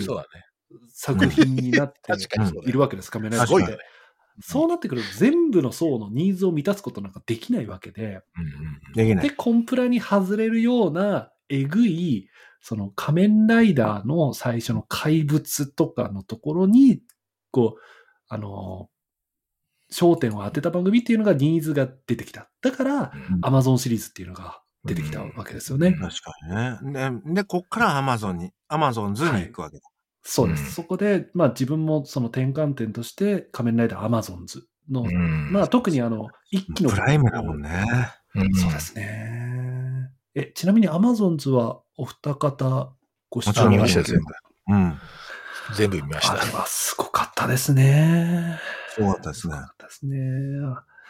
もうトラウマシーンも。もたくさんあるけどそうですね。そうですね。まあ、トラウマシーンいっぱいあるし。いっぱいありますう。ん血生臭いし、もうあの、うん腕食べちゃうところとかなかなか衝撃的だったりとか。衝撃的ですよね。はいそう。とは言っても、あそこでインパクトをめっちゃ残して、これだよ俺たちの求めてる仮面ライダーってこれなんだよって食いつくって人たちがやっぱりいたわけですよ。すげえな、これマジで。でも僕はね、うんあんまりそんな食いつかなかったんだよな。うん。でもまあ、多そう分なんですけど、あの、うんちょうどその、まあ、X メンとかマーベルシリーズって、やっぱりはいはいはい、ここ最近流行ってるじゃないですか。そうですね。あれの、うんえ、あの、マーベルシリーズとか海外のヒーローって必ず、そのダークヒーローみたいな要素ってうん持ってますよね。うんうんうんで日本純正のダークヒーローってどこなんだろうって、まあちょっといろんな流派があるとは思うんですけど、うん仮面ライダーも結構その要素を持ってたわけです。その最初のその、あの不能性だったりとか、か人間ではない。うんそれでも戦うみたいな。うんだこの部分って、あの、時代の、そのコンプライアンスとかの中でなかなか描きにくくなって。しまうんって、だから、やっぱり Amazon シリーズっていうところにそこを見出してる人たちがいるんじゃないのかなってうん思います。そうなんですよね。結局、あの、ある時期から改造されなくなるんですよ。要するに改造人間じゃなくなるんですよね。あの、あそういうことか。んそうんだから、おそらく異形のものになっちゃったライダーって、アギト、うんアギトじゃないな、えっ、と、ファイズまでじゃないおそらく。うんうんうん。もともと異形、ファイズってそもそも主人公がい怪人だったって話だからね。そうですね そういう点では、あその話いっぱいしたいですけどね。あ、わかりました。だね、割とね、だそういう点では異形のものなんだよね。あの、アマゾンズの。唯一最近で改造されたというのは、多分ゼロワンです。そうなんですよねあーそうかそうかゼロワンのサブライダーのバルカンっていうのは、脳手術を受けて記憶をいじられてる。恐ろしいですよね。で、結構怖いでですね、あの、うんゼロワンってちょっとやっぱりこう、いろいろ残、いや、面白かったんですよ。面白かったんコですけど。いろいろ残念で、で、あの、V シネのバルカンが受けなかったんですよね。ああ、そうなんですか。あんまり受けなくて、なんかすごいこう、うん。これじゃないみたいな。これじゃない。だからもはや、改造人間が仮面ライダーであるあるという定義が、やっぱりこう、うあのー、ブレイド以降の流れの中で、そっちの方がやっぱりこう、マジョリティ、ネット上のマジョリティになりつつあるっていうのが現状なんだと思うんですよね。うん。うん。そうなんだよな。だまあ、まあなんかだからにあれですよねうん。怪怪人のこうアイドル化みたいなのが途中でどんどん起きてくるしね。うんまあなんか、そもそもアンクとかそうだしさ。ああ、そうですね。そうそう主人公になっていくっていうのは確かあるんだよな。うんなるほどまあ、。これがいいのか悪いのかとかっていうのは、まあ、正直、いいも悪いもへったくらもないんですけど、うんなんかこう、仮面ライダーを語るときに、そうやってこう、フェーズが変わっていってね時代の流れの中で仮面ライダーもこう変わっていってる、うんでその中で石ノ森章太郎が最初に残したテーマに対して、どういう大喜利を出し続けるかっていうのを面白がるのが、こう、まあそうだね。はい、自分の仕事なのかなと思って。自分の仕事。自分の仕事いいですね。いいですね。いや、あ仕事じゃないですね。宿命ですね。ごめん。いいですか。うんデスティニー。うんディスティニーです。あの、確かにそういう意味では面白いのはやっぱり、あの、こう、裏切り者っていうか、あの、まあ、最初の、その本郷武史の時が、もうそもそもバッタ男として開発されようとしたんだけど、途中で逃げ出して、で、正義の味方にななったっていう構造そのものが結構もう、あの時代としては相当革命的な発想じゃないいや、ですか。そうですよね。本当そう思います。だから、その、まあ、まあ、あとはあれか、あの、なんだっけ、デビルマンとかにつながるのかもしれないんだけど。デビルマンは最初人間の子があ悪魔と、あれ、デーモンと戦うために、あえてデーモンと融合したんでしたっけ？うん。うん。もう忘れちゃったなーって。あんまりデビルマン好きじゃないんだよな。なんか、いずれにしても、そもそも向こう側の人間がこっち側に、こう来て、うん。それで向こう側の人間、あ、まあ人間、カルチャーとね、えー、まあ、矛盾しながらも、こう、こっち側、こっち側を愛し、愛し、こっち側を守るっていう、そういう構図っていうところは、なんか、うーん、改造人間じゃなかったとしても、いろい、いくつかのところでは、まあ、あり得るあるかかなっていう。確かにそうだね。っていうか、あれですよね、シン・ウルトラマンはもうそれですよね。うん。ああ、好きになっちゃう。そうですよね。は人間がね、好きになっちゃ。そううそうそうそうい。。そうそう。シン・ウルトラマンそうは、まあ、とりあえず。仮面ライ仮面ライダーは、やっぱりその、うーん、最初から異形みたいなのが最近平成出てますけど、最初の本郷武史はやっぱり人間だったのがバッタに、バッタ男になってしまバった。ッタ男。うん。そう、変容してしまって、自分は元のコミュニティには戻れないけど、そのコミュニティを愛しているがために戦うっていう。うんそういう孤独感もね、引きずりながらねうん。そうそうそうそうそいや孤独なんー、それ、そうなんだよな。だから、なんかね、その、実はあれ、あの、仮面ライダーってさ、最初、平、平、なんか、あれなんだよ、あの、なんか正義のために戦ってないんだよね。なんつうかと、仮面ライダー本郷武史は人間の自由のためにショッカーと戦うのだって言うんですよ。要するにね、自由を、自由を守るって、で決定、設定したリバタリアンな 自自由を守る人なんですよ。だから正義のためって感じじゃないんだよね。だからそういうイデオロギーのために戦ってないんだよ。確か なんか自由のためだ。それが僕すごい好きなんですよ。に。だそうですね。ううんん、それは倫理的な戦いですよね。倫理的な、まさに倫理で、倫理の世界ですね。倫理ですよ。そう。そうなんです。はい。はい、そういうこあとね、とです。あの、アマ、アマゾンズの、やっぱりこう。う、うん。ちょっと思っていたのは、やっぱりこう、モダン、モダンな演出っていうか、まあ一つはまず、まず暗い。あの、なんていうか、画像が暗い。。暗いあはいはい。最近のね、そう、あの、外国のいろんなこう、ファンタジーものとかヒーローのみんな顔面が暗いんですよ、あれ。ね。あれはモダンなんですよね。そうそうそう。ほら、なんか大河ドラマで、NHK の大河でずーっと暗かったやつあったじゃないですか。えーっと、あれだっけ、あの、平の清盛、違うか。そうかな。えーっと、清盛は暗かった。あと、龍馬伝も暗かったかな。あ、龍馬伝かな龍龍馬伝あれ、だから、ああいうカメラワークを、こう、か、まあ、仮面ライダーでやってきたっていうのが一つと、あと、うんあの頃の、やっぱり、まあ、なんていうのかな、流行り物って言ったらあれなんだけど、人食い？うん。うん。カリバリズムね。そうちょっそうそうそう。とあれですね。あの、ガンニバルにつながるような話ガンニバルにつながるんだけど、多分ね、それの最初が多分寄生獣だと思ってるんだけど、うん。あーなるほどなるほど。寄生獣から始まって、で、まあ、なんだ、東京グールだとか、進撃の巨人とか、うんそういう人食いの、こう、テーマ？うんを、で、で、割と人食いテーマ、ちょっと縮小気味っていうか、二番煎じ的になってきたんだけど、それでも、こう、人食いで行こうっていうところを、こう、ガッて出したのはすごいよ、良かったかなと思いますね。うんそうね。なんか人間が食料になるとかっていう設定って、まあ時々こう思い出したように出てくるけどね。うんなんかでも僕、アマゾンズって、やっぱりね、あれさ、つか作ってるスタッフって実は日曜朝作ってるスタッフと同じなんですよ、ほぼ。うんでで、あ、そうなんだやっぱり。ね、予算規模とかね、時間とかのね、贅沢さに慣れてないって気がする、僕。なんかねう、こもう常に追われて追われて早く作んなきゃみたいな感じじゃなくて、うんと俺だけ金出すよって感じでおそらく出てるはずなんです、資金。あれ。マジか。うん、やっぱりアマゾンとかネットフリックスって、あの、かなりお金出すんで、みんなまあ戸惑うじですからね。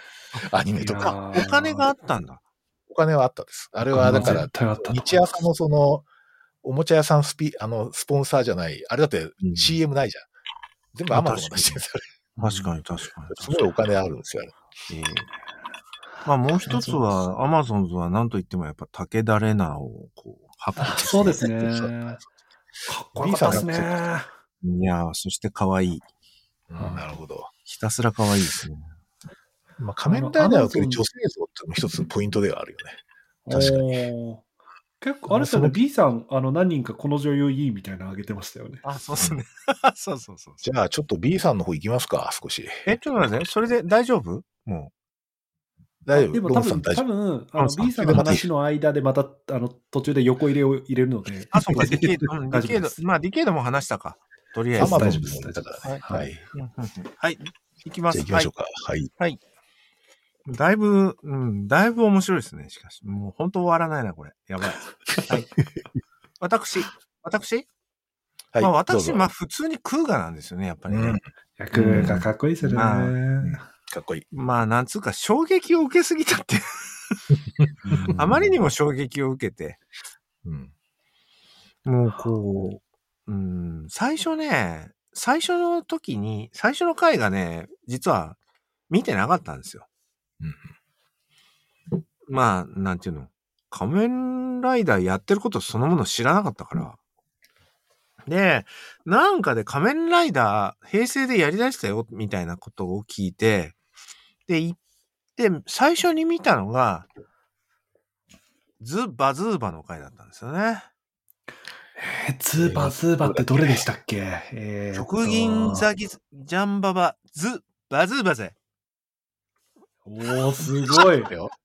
あで、その時にゴ・バダーバっていうのがいるんですけど。はいはいはい。これわかりました直銀ザギザバゴ・バダーバザなるほど、なるほどはははは。まあ、それは グロンギ語で言うと、グロンギゴ。脅威の、あ、ズバズバは脅威のジャンパー、ズ・バズーバだって言うんですよ。あ、ジャンプ、あ、わかったわかった。で、ゴの時には、あの、バイク乗りで、で、それはズ・バズーバの兄ちゃんなんですけど、それは。脅威の、あの、脅威のライダー、ゴ・バダーバだ。うん。うん。で、その、ズ・バズーバも、ゴ・バダーバも、あの、バッタ怪人なんですよ。はい、そうですね、そうですね。そうなんですよ。で、これがね、またね、なんていうの、あ、バッタ怪人をこっち側で持ってきたの？みたいなところが、まずね、その時にだいぶ衝撃を受けて、うん。これはすごいとか思って、んで、なんかこう、あれ？俺 DVD 買ったのかな？なんか、とにかく第1回見なきゃと思って見たら、まあ、そもそもグモンバじゃないですか。ズ・グモンバ。雲男。だもう、この雲男から始めたっていうところが、で、もうなんかもう完全に持ってかれちゃって、で、あと、一条さんと五代くんのこのボーイズラブ。もう、いやいやいや、はっきり言いましたね、ボーイズラブって。いやいやいや、いや、だって第1話でこれやんのみんみたいななそれ燃えてま。すから。そう。第1話でここ来んの？みたいな感じのボーイズラブ俺になってお俺、俺一応、あれは、あの、バディものっていうふうにこう認識して。バディものそうそうかそう。あの、B- で、L、L は分からないからって。B、バディ、バディではあるみたいな。いろんなシーンがやっぱりちょっと女子が喜ぶような、不女子が喜ぶような、いやシチュエーションたくさんあこれるんだよね来たか、みたいなところがね、もうね、なんかもういろいろ持ってかれちゃいましたね、とにかくか B さんってグロンギ語がわかるんだよね、確かあ、グロンギ語わかりますよ。全部文法、文法覚えました文。法知ってるあとあの、あれですよ、あの、この、グロギ文字。もグロンギ文字の解読方法とか、そういうのもまで、いろいろまあ、勉強しましたね。すいません。ちょっとあの、第二外国語フランス語取っちゃって、ちょっと、グロンギ語取ってなかったんですよ。すいません。グロンギ語取ったらいいよ。ね。左右対称なんですよ。左右対称感が大事なんですけどね。そうなんですよ。なのでね、なん、まあ、なんていうか、くあ空が、空が語り出すとちょっと、うん、いろいろ泣けてくるところが、まあ、いろいろあるんですけれどもね。あとにかく、やっぱりあれですかね、文化人類学っていうところ、あ、はい、がはい。桜子さん。まあはい。そもそも好きだったので、うんやっぱり文化人類学じゃないですか。空がって。そうね。異民族だよね。別な社会との遭遇ですからね。そうですね。あと、その、こう、まあ、本当に、こう、まあ、さ、最終的にこう図からね、語になっていく、そのあたりの、この価値観と、こう、こっちはもう人を守るんだ、みたいな、その、図から見、みたいな。ちょっとわかんない。あの、そのタイミングでモノマネ放りくんのやめましょうよ、それ。これあ絶対聞いてる人わかんないですよ、それ。全然わかんないですよね。まあ、図、目、語っていう、こう、そうそうそうそうカースト制度があるんですけど、まあ、それ、まあ、1軍、2軍、3軍みたいなやつですね。なんですけどね。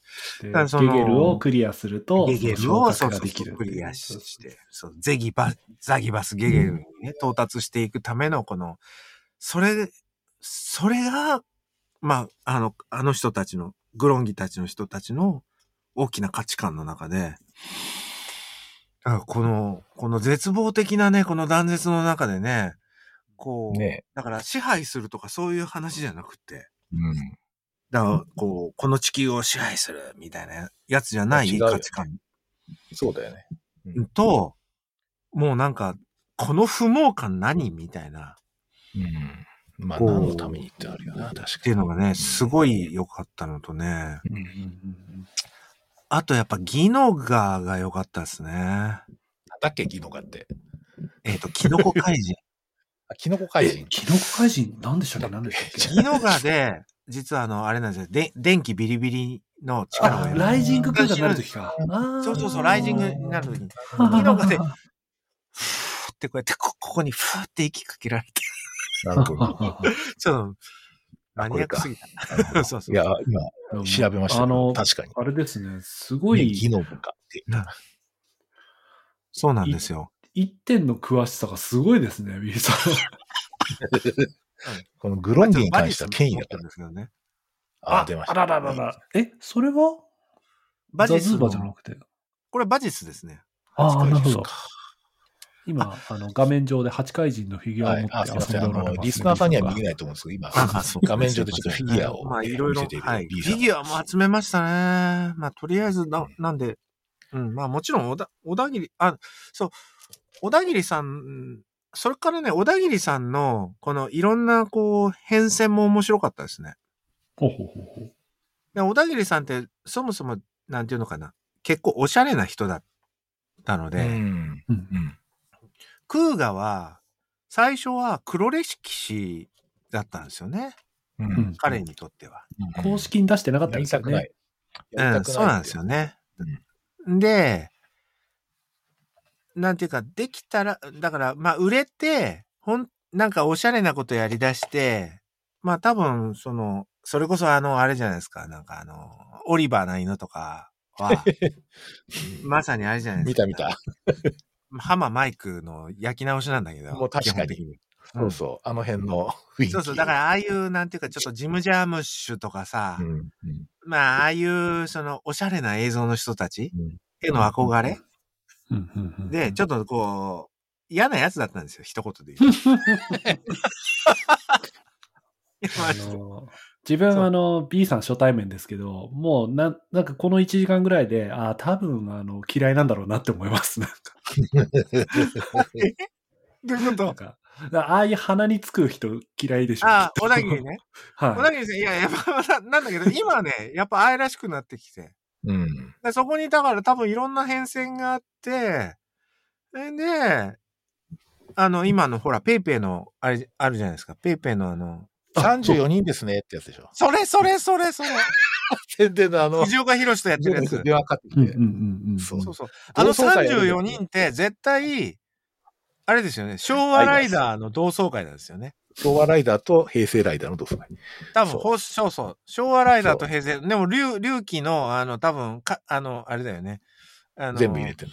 な大河とかは多分、あの、こう、呼ばれてないんだけど。まあ、まあ、しょうがない。主役だけでしょ。別にね そうそうそうそうそうそうそうそう。セカンドね。ああいうの見るとね、やっぱりなんかこう、あの頃あんなにいけすかなかった小田切さんが、いろいろなことがあって、ああ、よかったなって思いますよ。うん。でそういうのも含めて、ね。クーガーは、いいねまあなんていうか、金字塔でしたね。はい。で、まあ、で、その後ずっと大体好きなんですよ。ああ。まあ、アギト大好き。アギト大勇気大好きアギトね。うんアギトもいいですね。アギトね。アギ、まあ、アギトの話るどうぞあ一瞬いいですか？アギトって、あの、うんいや、多分自分の記憶では、多分初めて医者が変身するライダーなんですよ。アナザーアギト。アナザーアギトね。あいつはい。本当に嫌なやつだったよね。いやしかしですね、アナザーアギトのデザインって、そのさっきちょろっと言ってましたけど、生態的かつ、まあ、そのアギトになりきれなかったっていう、あそうそうプロトタイプ感があって、うん。あのねで、そうそう。あの、この劣等感とね、そうそうそうそう。優越感とね、まあが、この入り混じったこの気持ちの悪い感じね。はい、あれわかり、ますあれ、うあのデザインは秀逸だなってすごい思いました。あのあれ、秀逸でしね。ねしかもなんか、あの、変身の仕方もね。変身。うん今ちょっとポーズをやっています。はい。あのリスナーさん見えませんけど。はいただアギトって、その、生体ライダーっぽいギルスと、ザ・うんうん平成のアギトと、さらにメカニカルデザインの、うんあと G3 っていう、その、うんあの、並び立ってる、その、初めてそのサブライターも出たっていうのもあるんですけど、すごいこう、なんていうかな、はっきりとデザインを変えよう、コンセプトを変えようみたいなところは、あれ、うんなんか見てて、こう、綺麗だったなと思います、うん本当ですね見た目が。はまあ、あれはもう井上俊樹ですよ。井上俊樹。秀逸でしたね。い。ギルス、あの、パワーアップしたギルスのあの、こう、より気持ち悪い感じとか。気持ち悪さね。そうですね。ダまあ、ークヒーロー焼肉屋で頑張ってす。ますよ、ギルスの俳優さん。あ、そうなんですか。ギルスの俳優、なあほら、元純烈じゃないですか。あ、そうですね。そうですね。純烈のスターだったけど、うん、ちちょっといろいろやらかしちゃっうんて。うんああ。まあ、焼そう肉屋で考えると頑張ってます。、まあ、要潤なんかがずっと残って売れてますからね。ね、要潤すごいよね。ね。すごいですよね全然中堅俳優ですよね、完全に。中堅俳優ですよね。今、なんか、あれですよ、昼ドラみたいなやつですよね。あ、そうなんですか。うんク多分ーガ、クーガの方が、その、社会との遭遇みたいな中で、はいその、で、結構その、アギトの方がより、こう、ドラマ感強いですよいや、ね。ドラマで、ドラマとして面白いんですよ。ドラマですねうんなアンノーンって何なのみたいな、こう。うん本当ですよ。そうなんですよ。で、やっぱりかなりいろんなきあの人出てくるじゃん。あの、暁号の話で。であの辺のストーリーがみんなこう結構ちゃんと描かれててすげえなと思うんですよ。やっぱりあれ脚本の力だと思うな。脚本の力ですよね。神木隆之介のデビューもアギトですからね。そうですね。そうですね。ねあの、そうですねあんなちっちゃいあの偉神木隆偉い之介がね人が出てくる。っていうから。そうそう。強い人が出てきますかそうあとはまあ、アギトといえばやっぱあれですよね。秋山、秋山里奈ちゃん。ら。あああ、あ。超能力だね。芸語におしりーな。はい。アイドルになっちゃいましたからね。ねでもしかも、それからね、電王にも出出てるわ。まあ、そう秋山そうそう里奈ちゃんは、こう、仮面ライダーの中では、だいぶ重要な女優ですよね。うん、まあ、二つ出てるからね。あとはやっぱあれじゃない？スマートレディじゃない？サマートレンディね。サマートレンディ、あの、連続またそれ、後で、後でちょっと言いたいですねはいです。うん彼女も素晴らしいんですけど。じゃあ次行きましょうか、次。はい、はい、すいませんでした。あと何ファイズか。あ、ファイズね。ああ、そうそうそう。うん。ファイズの間に、今度、まあ、龍騎が、隆起ね。まあ、隆起はね、うん語ることが多すぎるんだよな。F す c いませんが、ね F c がこそが龍騎にだいぶう、んあれでしょ、入れ込んでるでしょ？もう、隆起はね、もう異様に好きです。ですよね。異様に好きなんだけど、ちょっと、なんであそこであえて外してたのかわいや、かんない。だからちょっと語りすぎてる、語りすぎの可能性があっても、細部まで全部いっちゃいそうなんですよ。あそういう勇気だけで多分1時間取れますよね、きっと。いや、もうまあ一週隆起だけで間喋り続けられるぐらいですね。うんでちょっと1話ごとにびっくりしたもん2人会。うんでもあびっくりしましたね龍騎のコンセプトだけでだいぶびっくりしたもんね。あれは本当に今までなかったですよね。仮面ライダー同士戦うのみたいな。いやいや、これあっていいのって感じでしたよね。ねそうなんですよ。なんかやっぱりあれ、白倉 P、白倉プロデューサーがですね、なんか後で読んだんですけど、白倉プロデューサーがなんかこう、あの、社長に呼ばれて、あ最初に確かプロデュースしたやつなのかな、勇気が。で、ちょっと今はやっぱり正義ってものが今薄くなってるから、やっぱり正義を正面から描いてください。あの、描くライダーを描いてくれって言われたらしいんですよ。で白倉 P がその時言ったのは、本当にやっちゃっていいんですか？みたいな感じで、その、なんつうかその正義とは何かってことを本当にやっちゃっていいんですか？みたいな感じだった。ら、実は正義は多様だったっていう、そのなんかそういうドラマになったっていう話で伝説があってですね。あの、その本当にやっちゃっていいんですかって言った、うん。作ったっていうね。よ、本当に、こう、うんちょっとびっくりしましたよね、やっぱりね。いやー。ちょっとやばい。なんかあさ最後、なんかさ、そこにあるのは純粋な願いだけであったみたいなので終わるじゃん。あ、そう。覚えてます？なんかその、そうそうそう。だからこう、なんとか欲望とかじゃない、もう願いしかないんだみたいな。正義とかそういう問題じゃないんだみたいな。そういう話でですね、ものすごいこう、衝撃的に終わるって感じですよ。あれ描き切りましたよね。いや、もう完全が切りましたよ。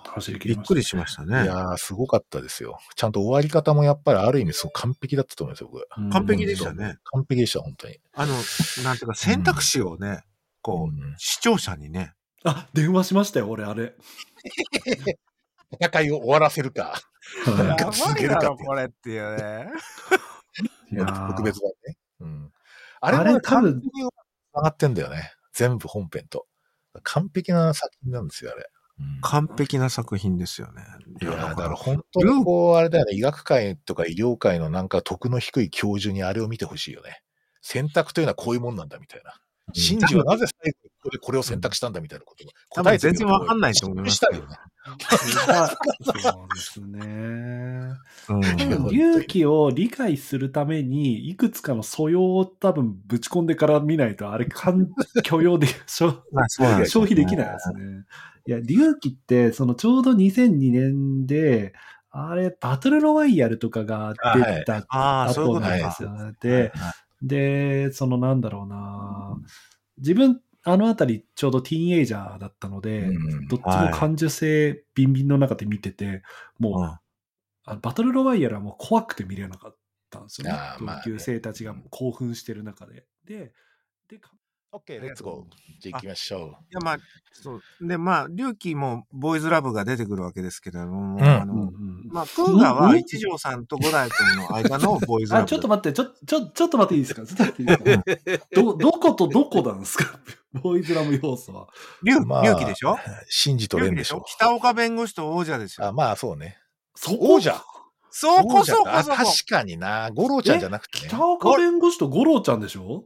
いや、あの、いや、そ北こだからでしょ王者ですよ。王者、つまり、えっと、えっと、朝倉ね。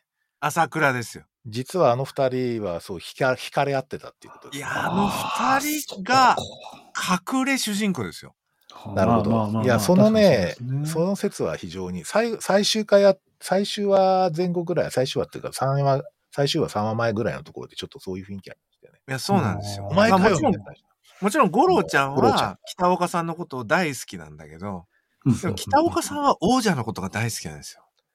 えっとね、でさ、その、最後にほら、あの、北岡さんが亡くなった後にさ、その五郎ちゃんがゾルダになって戦いに行くじゃないですか。そうそう顔が見えた時に、なんだ、お前かよみたいな感じで、ものすごい、ものすごい悲しそうな顔すんだよね。そうなんですよ。あうんの、桜。もうね、あそこが最高。あ、確かにそういう解釈あるよなるほな。なるほどね。うんだからその、なんていうかな、主人公の影が薄すぎて、起動あー起動ちょっとそれは色まあ、そうシンジはねうん、シンジはね、やっぱ悩んだんだよな、やっそうぱ。。やっぱり、その、仮面ライライダーバトルっていうシステムの中の、を、うんその、結局崩れていくわけですけど、それのやっぱり突破点になったのは、その、木戸真治なわけで。まあそうですねそうそうそう。で、まあその木戸、木戸真治がいたから、その仮面ライダーライアが協力して、で、うんそれだ、協力してしまったからこそ、ライアは、その王者にやられて、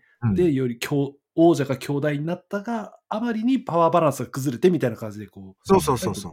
ドミノが進むわけですよね。その、あの、ストーリー上はね、やっぱり、龍、龍騎とナイトは、やっぱりもうストーリー上はすごい重要なんだけど、うんうんうんなんちゅうの、他の奴らのキャラが立ちすぎ。ぎてて、立ちすぎてるよね。まあ、立てままあ、すね。特に北岡さんと朝倉なるほど、なるほど。のキャラがね、あとまあ、あうんの、大河とかもね、もう嫌なやつ、嫌なやつだまあね。、東条と先生の関係とかだよな。そうそうそう。すごいよね、うんあれ。なんで殺されんの？みたいな会社。今日そうは先そ生。うそうそう。いや、すごすぎるっていうか。こうん。うなんちゅうのかな、あの、キャラのこの、こう、不協和音感がね、うん、あるある。うん最高でしたね、やっぱりね。なるほど、なるほど。確かに今、ちょっと B さんの話聞いてて、確かにこう、朝倉ってさ、こう理解不可能な悪を描こうとしてさ、うん。で、一時期その視聴者からの投票っていうか、その投書、苦情の電話とか投書があって、ああ。このままその、なんていうの、その、きえっと、朝倉をこのままのキャラで出すわけにいかないっつって、実は船の上で少女を守るってキャラクターを一回やらせてるんですよ。へーあの、そう。あの船の上で、それ実はその、なんかあった、あった。あったで。しょ。うん。で、実はその、なんとかの、モンスターをおびき、ミラーモンスターをおびき寄せるための餌だっていうことで少女を言ったけど、ただ少女を見守る朝倉っていう雰囲気を出してね、一瞬切り抜けようとしたんだよね。ああの白倉 P とかね。だけど、それは、あの、実は全然違っていたっていう話なんですけど、まあいいや。すごいねその、あ最後は絶。対的な悪として言いましたけどね。うん確かに、まあうん確かに言われてみるとそうだな。うんいや、絶。対的な悪でいいですよね。絶対的な悪って言われ朝倉ですか？いいですよ。い朝や、なん倉かだか、らね。マジで？ちょっと人間的なところ見せるとちょっとにね、あんまり悪を感じないの。あ、そうか。うん。むしろね、なやっぱりなんていうかな、戦いが好きな人？ああ、なんか素直な人っていうか、いや、それこそ。ドラゴンボールの、オラ、オラ、なんとかだべ、みたいな、まあだから、なん か、そうかな。そう。あうん。今なんかたまたたまうん悪い方にいたっていう。うんあ悪いふうああ、なるほどね。うん。だもしかしけでた、かもしれない。基本的には戦えっていう、そ、の、もう戦いそのものを人生の目的としている人間として、うん朝倉がいたんだと思うんですね。確かに朝倉論ってなんかいろいろ書けそうだな。ないや、朝倉論、いろいろ書ける。朝倉論書けそうだな、今の話聞くと。うん今、今ちょろっと出たのって、その悪は何で定義されるかみたいなあそうそうそうそうものかもしれないですよね。確かにあ朝倉って何かこう、誰かをあの傷つけたいとか、な傷つけたいって思ってからやってるわけじゃなくて、戦いたいからやってるから、副次的にいろんなものはどうでもよく傷つけてしまうあそうわけで、そんなことを考えると、絶対その外務の裏で暗躍してた奴らとか、闇落ちしたミッチとか、あその辺の方が絶対悪なわけで。あっちの方が全然悪ですよ。そうですよね。うん。今、その、ちょっとそれで。やらしくないもん、朝倉。やっぱ、すがすがしいもん。あ確かにね。うんちょっとこう、じゅなんかこう、いやらしさとかないよね、確かに。ない。もう、めちゃくちゃすがすがしい。なるほど。だから、いやいいご苦労とあんま俺ね、変わんないんじゃないかな。ああ、面白い。なるほど。昭和のヤンキーみたいな感じ？うん。うん。とにかくとにかく俺、俺と同じぐらい強いやつ出てこいっつって、そいつと、そいつをうんぶった切るっていう、うんなるほど。ね。そういう純粋なこの欲望にそうか、悪っちゃいもそうか。忠実。と戦いが好きなだけか。なるほど。うん。うんうんうんなんかさ、ダブルとかだとさ、どっちかっていうと悪ってこう弱い人がなるもんな。なんかこう、なんかいろいろ弱、弱いみを持ってる人が悪になってしまうみたいな感じなんだけど、勇気のあたりってそうないよね、あんまりね。弱いから悪になっちゃいましたね。ドロドロした悪がいっぱいいたじゃないですか。なんかこうやって角がぐにゅぐにゅってなってるやつとか。え？カメあれは好きだけどなカメレオンの。カメ、そうそうそう。ああ、カメロンの方ね。あの、うんこれ、これの方。あの、ダメな、まあ、ダメな感じの悪あれ？ですよ。えっ、と、あ、そうか。あと、シザーズあ確かにね。とか。シザーズは刑事ね。ううんん。インペラーじゃないでしょ。インペラーは悪ではないですよね。ではない。ペラーは自分を守るための保身術って感じですよねそうで。すね。うんちょっと先行こうかな。ででも北岡さんもうん、やっぱりこの、なんていうのかな、愛の人っていうかな。いや、北岡さんいい人だよね。いや北岡さんいい人ですよ。もう、北岡さん大好きなんですよね。うんまあ、純烈ですけどね、北岡さん。ですね。はい。あんなに、あんなにぽっちゃりされてしまって。まあ、しょうがないですよ、それ。いろいろぽっちゃりしたライダー俳優多いですからね。ありがとうございます。でも、隆起が垂れてよかったです。はい。あと、じゃあ、そうですね。ファイズいきますか？ファファイズよりも僕、まあ、ファイズいで、まあ、ファイズいきましょう。はい。さ、サクッといきます。サクッと。はい。まあ、ファイズは、俺の中では一番、なんて言いますか、こう、うん仮面ライダーのいろんなものが、の、いろんなものが、あの、美しいと感じられる作品でしたね。まあ、特にやっぱりあれですかね。その、フォルムが美しいですね、いろいろ。うん特、に、あの、あれです。ベルトが美しいです。うんああの、ネオンライトの演出がね。あそうですね。やっぱりね、こう、ファイズベ、ファイズのベルトは、だからそれこそプレミアムバンダイの、うん プレミアムで、あの、1万5千円ぐらいの買っちゃいましたもん。ああ、いいですね。ファイズフォームが。そう、スタンデッドバイって言うんですよ。で、キシュなーンって、キシューンって言うんですよ。ベルトがあんなに喋んのってファイズが初ですか？もしかして。今考えそうかもしれないですよね。まあ、一応その隆起の時にもアドベントとかいろいろ喋ってましたけど、結構あの、ファイズフォン長文で喋りますよね。あ、そうなんですよ。確かやっぱりね、ファイズのベルトはね、めちゃくちゃかっこいい。に。うん、なるほど。まあ、なんと言っても。そうっすね。あと、まあ、オルフェノクのフォルムがまたかっこいい。いや、美しいですよね。うん美しいです。歴代の怪人の中で最も美しいと思うんですよ。いや、そうですよね。あんなに美しいフォルムな、まあ、いろん、いろんなものが美しかったですね、一言で言うと。彫刻みたいですもんね。ね彫刻。うん。あと、なんと言っても、芳賀優里亜が美しい。歯がなるほ、あの、園田真理ね。そうだ、そうそうそう。まだ15歳ぐらいでしょ？あれ。芳賀優里亜のことが好き14すぎて歳か15歳だと思うんですよ。あそうっすね14歳ぐらいか。うんうん。いや、自分、それ、あの、B さんが芳賀優里亜ってか、あの、ショーノートに書いてて、それでググったら、自分は、その、キバの、あの、クイーンファンガイアのイメージでした。はいはいはいはい。あ、あ、ファンガイアクイーンの方だと思って、こそうなんですよ。だから、うんまあ、結あの構出てる、ユリアちゃんも2作出てるんですよね。う。うんまあ、そんな感じで、はい。まあ、いろいろ、いろいろ言い言いたいこと、まあ、綾野剛の話とかもちょっと言いたいっちゃ言い 綾野剛ねあのそうですね。まあ、なんと言っても一番はとにかくあれですね。その、うんこの特撮フォルムとしての美しさを極めた作品でしたかね。そうですね。一番なんか好きなシーンってあるんですか？えーとファイズでうん。ここはもう忘れられんってシーンがあります。あのね、ファイズまあありすぎるか。らファイズはね、忘れられないっていうシーンをパッと思いつかない。え、FC なんかあります？で俺最後のあの、牙が押さえて、こう、あの、なんていうの、こう、押さえてこう、はいはいは行けた時に、うんうわーっつってあの、ブレード投げて、あの、キックに行くとかかっこいい。あそこはもう忘れられないですよ。あ、うわーって投げてたそうかあんまもったいないとかと思えないんだけど、うわーって投げて。面白いですね。確かに忘れられないシーン特集だけでもなんかまだ、まだ1時間できそうですまあ、ね。1時間ぐらいいけ そう。そう、牙がえ自分も喋っていいですか？自分も喋っていいあどうぞあの、ファイ、ファイズで、その、ファファンガイア同士で、自分たちは人間なのかみたいな話をして、あ、そうですね。いそうですねやりましたね。僕だ、僕、俺たちだって人間だよ。人間だよ。みたいな、あこううん必死に言うシーンみたいなのが、あすごいこう、な、あの、こう何回も繰り返してる、自分たちは何者なのかみたいなところをファンガイアがすごく悩ん、あファンガイアじゃない。オールフェア。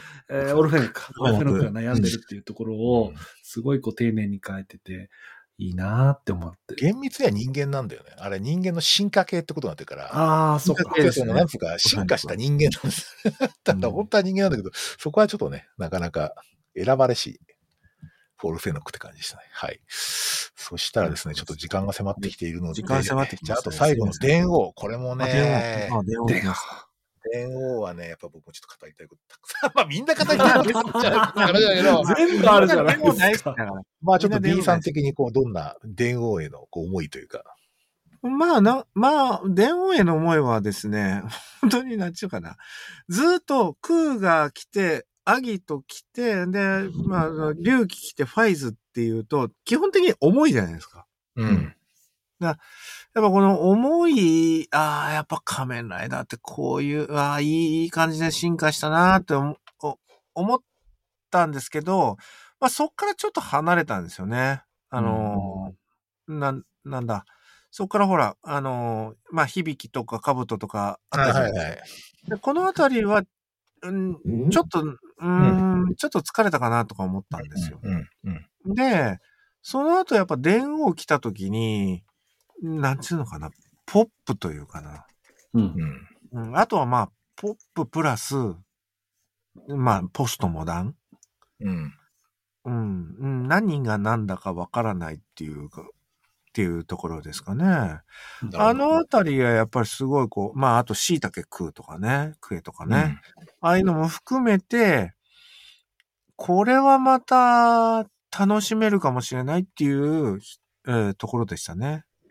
あとその時のやっぱりあれですかね、佐藤、まあ、佐藤くんの演技が、うん、だいぶ好きでしたね。うん。あの後なんかイケメン俳優になっちゃったのびっくりしましたよね。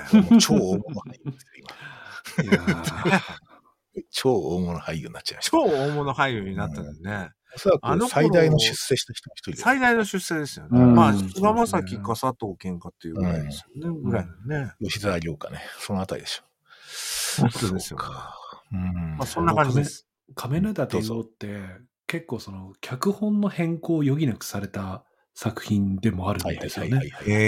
最初の着地点、そうです、そうです。一番大きいのは花ちゃんの問題ですよね。ちゃんあ、花ちゃん問題ね。はい大変だったね。はい。で、で小林靖子もかなりこう、ひねってひねって、なんとか、これで納得してくださいみたいな、こはいはい。う、小林靖子脚脚本ってライダー多くて、結構その、ですね。えぐみをこう、めぐみを。こう入れながら、こうんうしっかり完結させてるのが多いんですけど、唯一電王だけそこの着地点が、未だにちょっと首をひねる。でも、そこで、こう、なんていうか、まだ終わってない感があるからこそ、電王ってこう、映画もたくさん出て、あ、そうですよ未だにね。、未だにこう、やっぱり電王シリーズって続いてるので、面白いですよね。面白いですよね。ね。本当特殊かなライダーだったね。電王ってほら、あのさ、なんか、憑依して変身するじゃん。そうそうそう。それです。とか、あれがおそらく全く初めてのパターンで、その個人個人の中でこう何かが変わるとか、そういうんじゃないんだよね。だから、なんかある種、こう、複数の事故とかですね、それこそポストモダン状況じゃないけど、そのそういうことをね、やっぱりなんかこう反映してるような気もするし、まあなんていうかな、こう、なんか個人の成長とかと関係ないなんか変身っていう、そういうなんつうか、コンセプトがすごい新しいなと思ったのと、うんまあやっぱりなんといっても僕はあの、佐藤健っていう人の魅力ですね。まあ彼なんかほら、憑依した時に全然違う人格になるんだよ、本当に。すごいですよね。うまいですよね。はあすごかったと思う。いや、すごいですよ。あれだ、だってデビューなんでしょ？あれが。デビュー。信じられないですよね。ね。俺もう佐藤くんのやっぱり、あの、電車切りっていうのがね、電車切りじゃん。電車切りっていうのがすっごいやっぱりね、最高にすご、好きだったんですよ最後のね。さっき親分がその個人の成長っていうところじゃないところの変身って言いましたけど、でも、なんだかんだで翔太その良太郎ってその裏裏桃金たちに引っ張られながらね。戦いの道を歩み中で、で、絶対剣なんか取らないようなやつでもそれでも立ち向かいたいと思ってっていう、すごいこうちっぽけな成長感みたいなところではその電車切りがあるわけですよね。最後なんか立派な大人になったとかそういう感じじゃないもんね。だって。そうそうそうそう。そううんちゃんとした道を歩みますぐらいだからな。本当にね。まあ、いろんなまあ今のあのな、それこそメタバースとかマルチバースとかにもね、はいはいはい。こう、あの、そうなんですよ。あれのおかげで、なんつうか逆にこういろんなものが出入りできるようになってるっていうか、そんな特異点とうんあの時間のラインの違そうそういっていうか、メタバースの問題で。ねそうなんですよね。はい。なんか、エブリシング・エブリウェア・オール・アット・ワンスとか、すごい電王っぽいもん。あ、エブエブね。さっきうん見てないんだよな。そうですか？ぜひちょっとそれは見たいと思います。そんな感じですよね。はい、ありがとうございます。ということでですね、えーっと、ほぼ2時間今日、やばい。仮いや、でもた、やっぱり、あれですね、足りなかったですね。足りないですね、時間が。はい。なんかむしろ一作を取り上げて徹底して峠した方が良かったかもしれないって思ってますけど。隆起のみ取り上げる。勇気のねみ取り上げるとかね。そんなのあるかもしれないですけどね。隆起のみはいけると思う。うん。ね。いやー、皆さんどうも今日ありがとうございました。いやいや、ありがとうございまし一応た。時間なのでったです。そろそろ面、白かったですね。打ち切り、じゃあ打ち切りっていうかその終わりに打ち切りえーっと、ちょっとね、途中で、えー少しあの、回線の異常とかがあって、切れてるんですけど、ちゃんとこれ編集してよ、あの、聞こえるようにしますので、よろしくお願いします。えーっと、じゃあどうも皆さん遅くまでありがとうございましたとか無理やり切ってみたんだけど、ました。ありがとうございましたまたちょっとまたあの、ぜひ、なんか特撮会、特にね、やっぱ新仮面ライダーをね、見た後もう一回やりたいなって気がするんですよ。あ、そううですすね。ぜひ。やりたいですね。だからぜひちょっとまた企画しますので、その時来てください。よろしくお願いします。どうもありがとうございました。ありがとうございました。どうもおやすみなさい失礼します。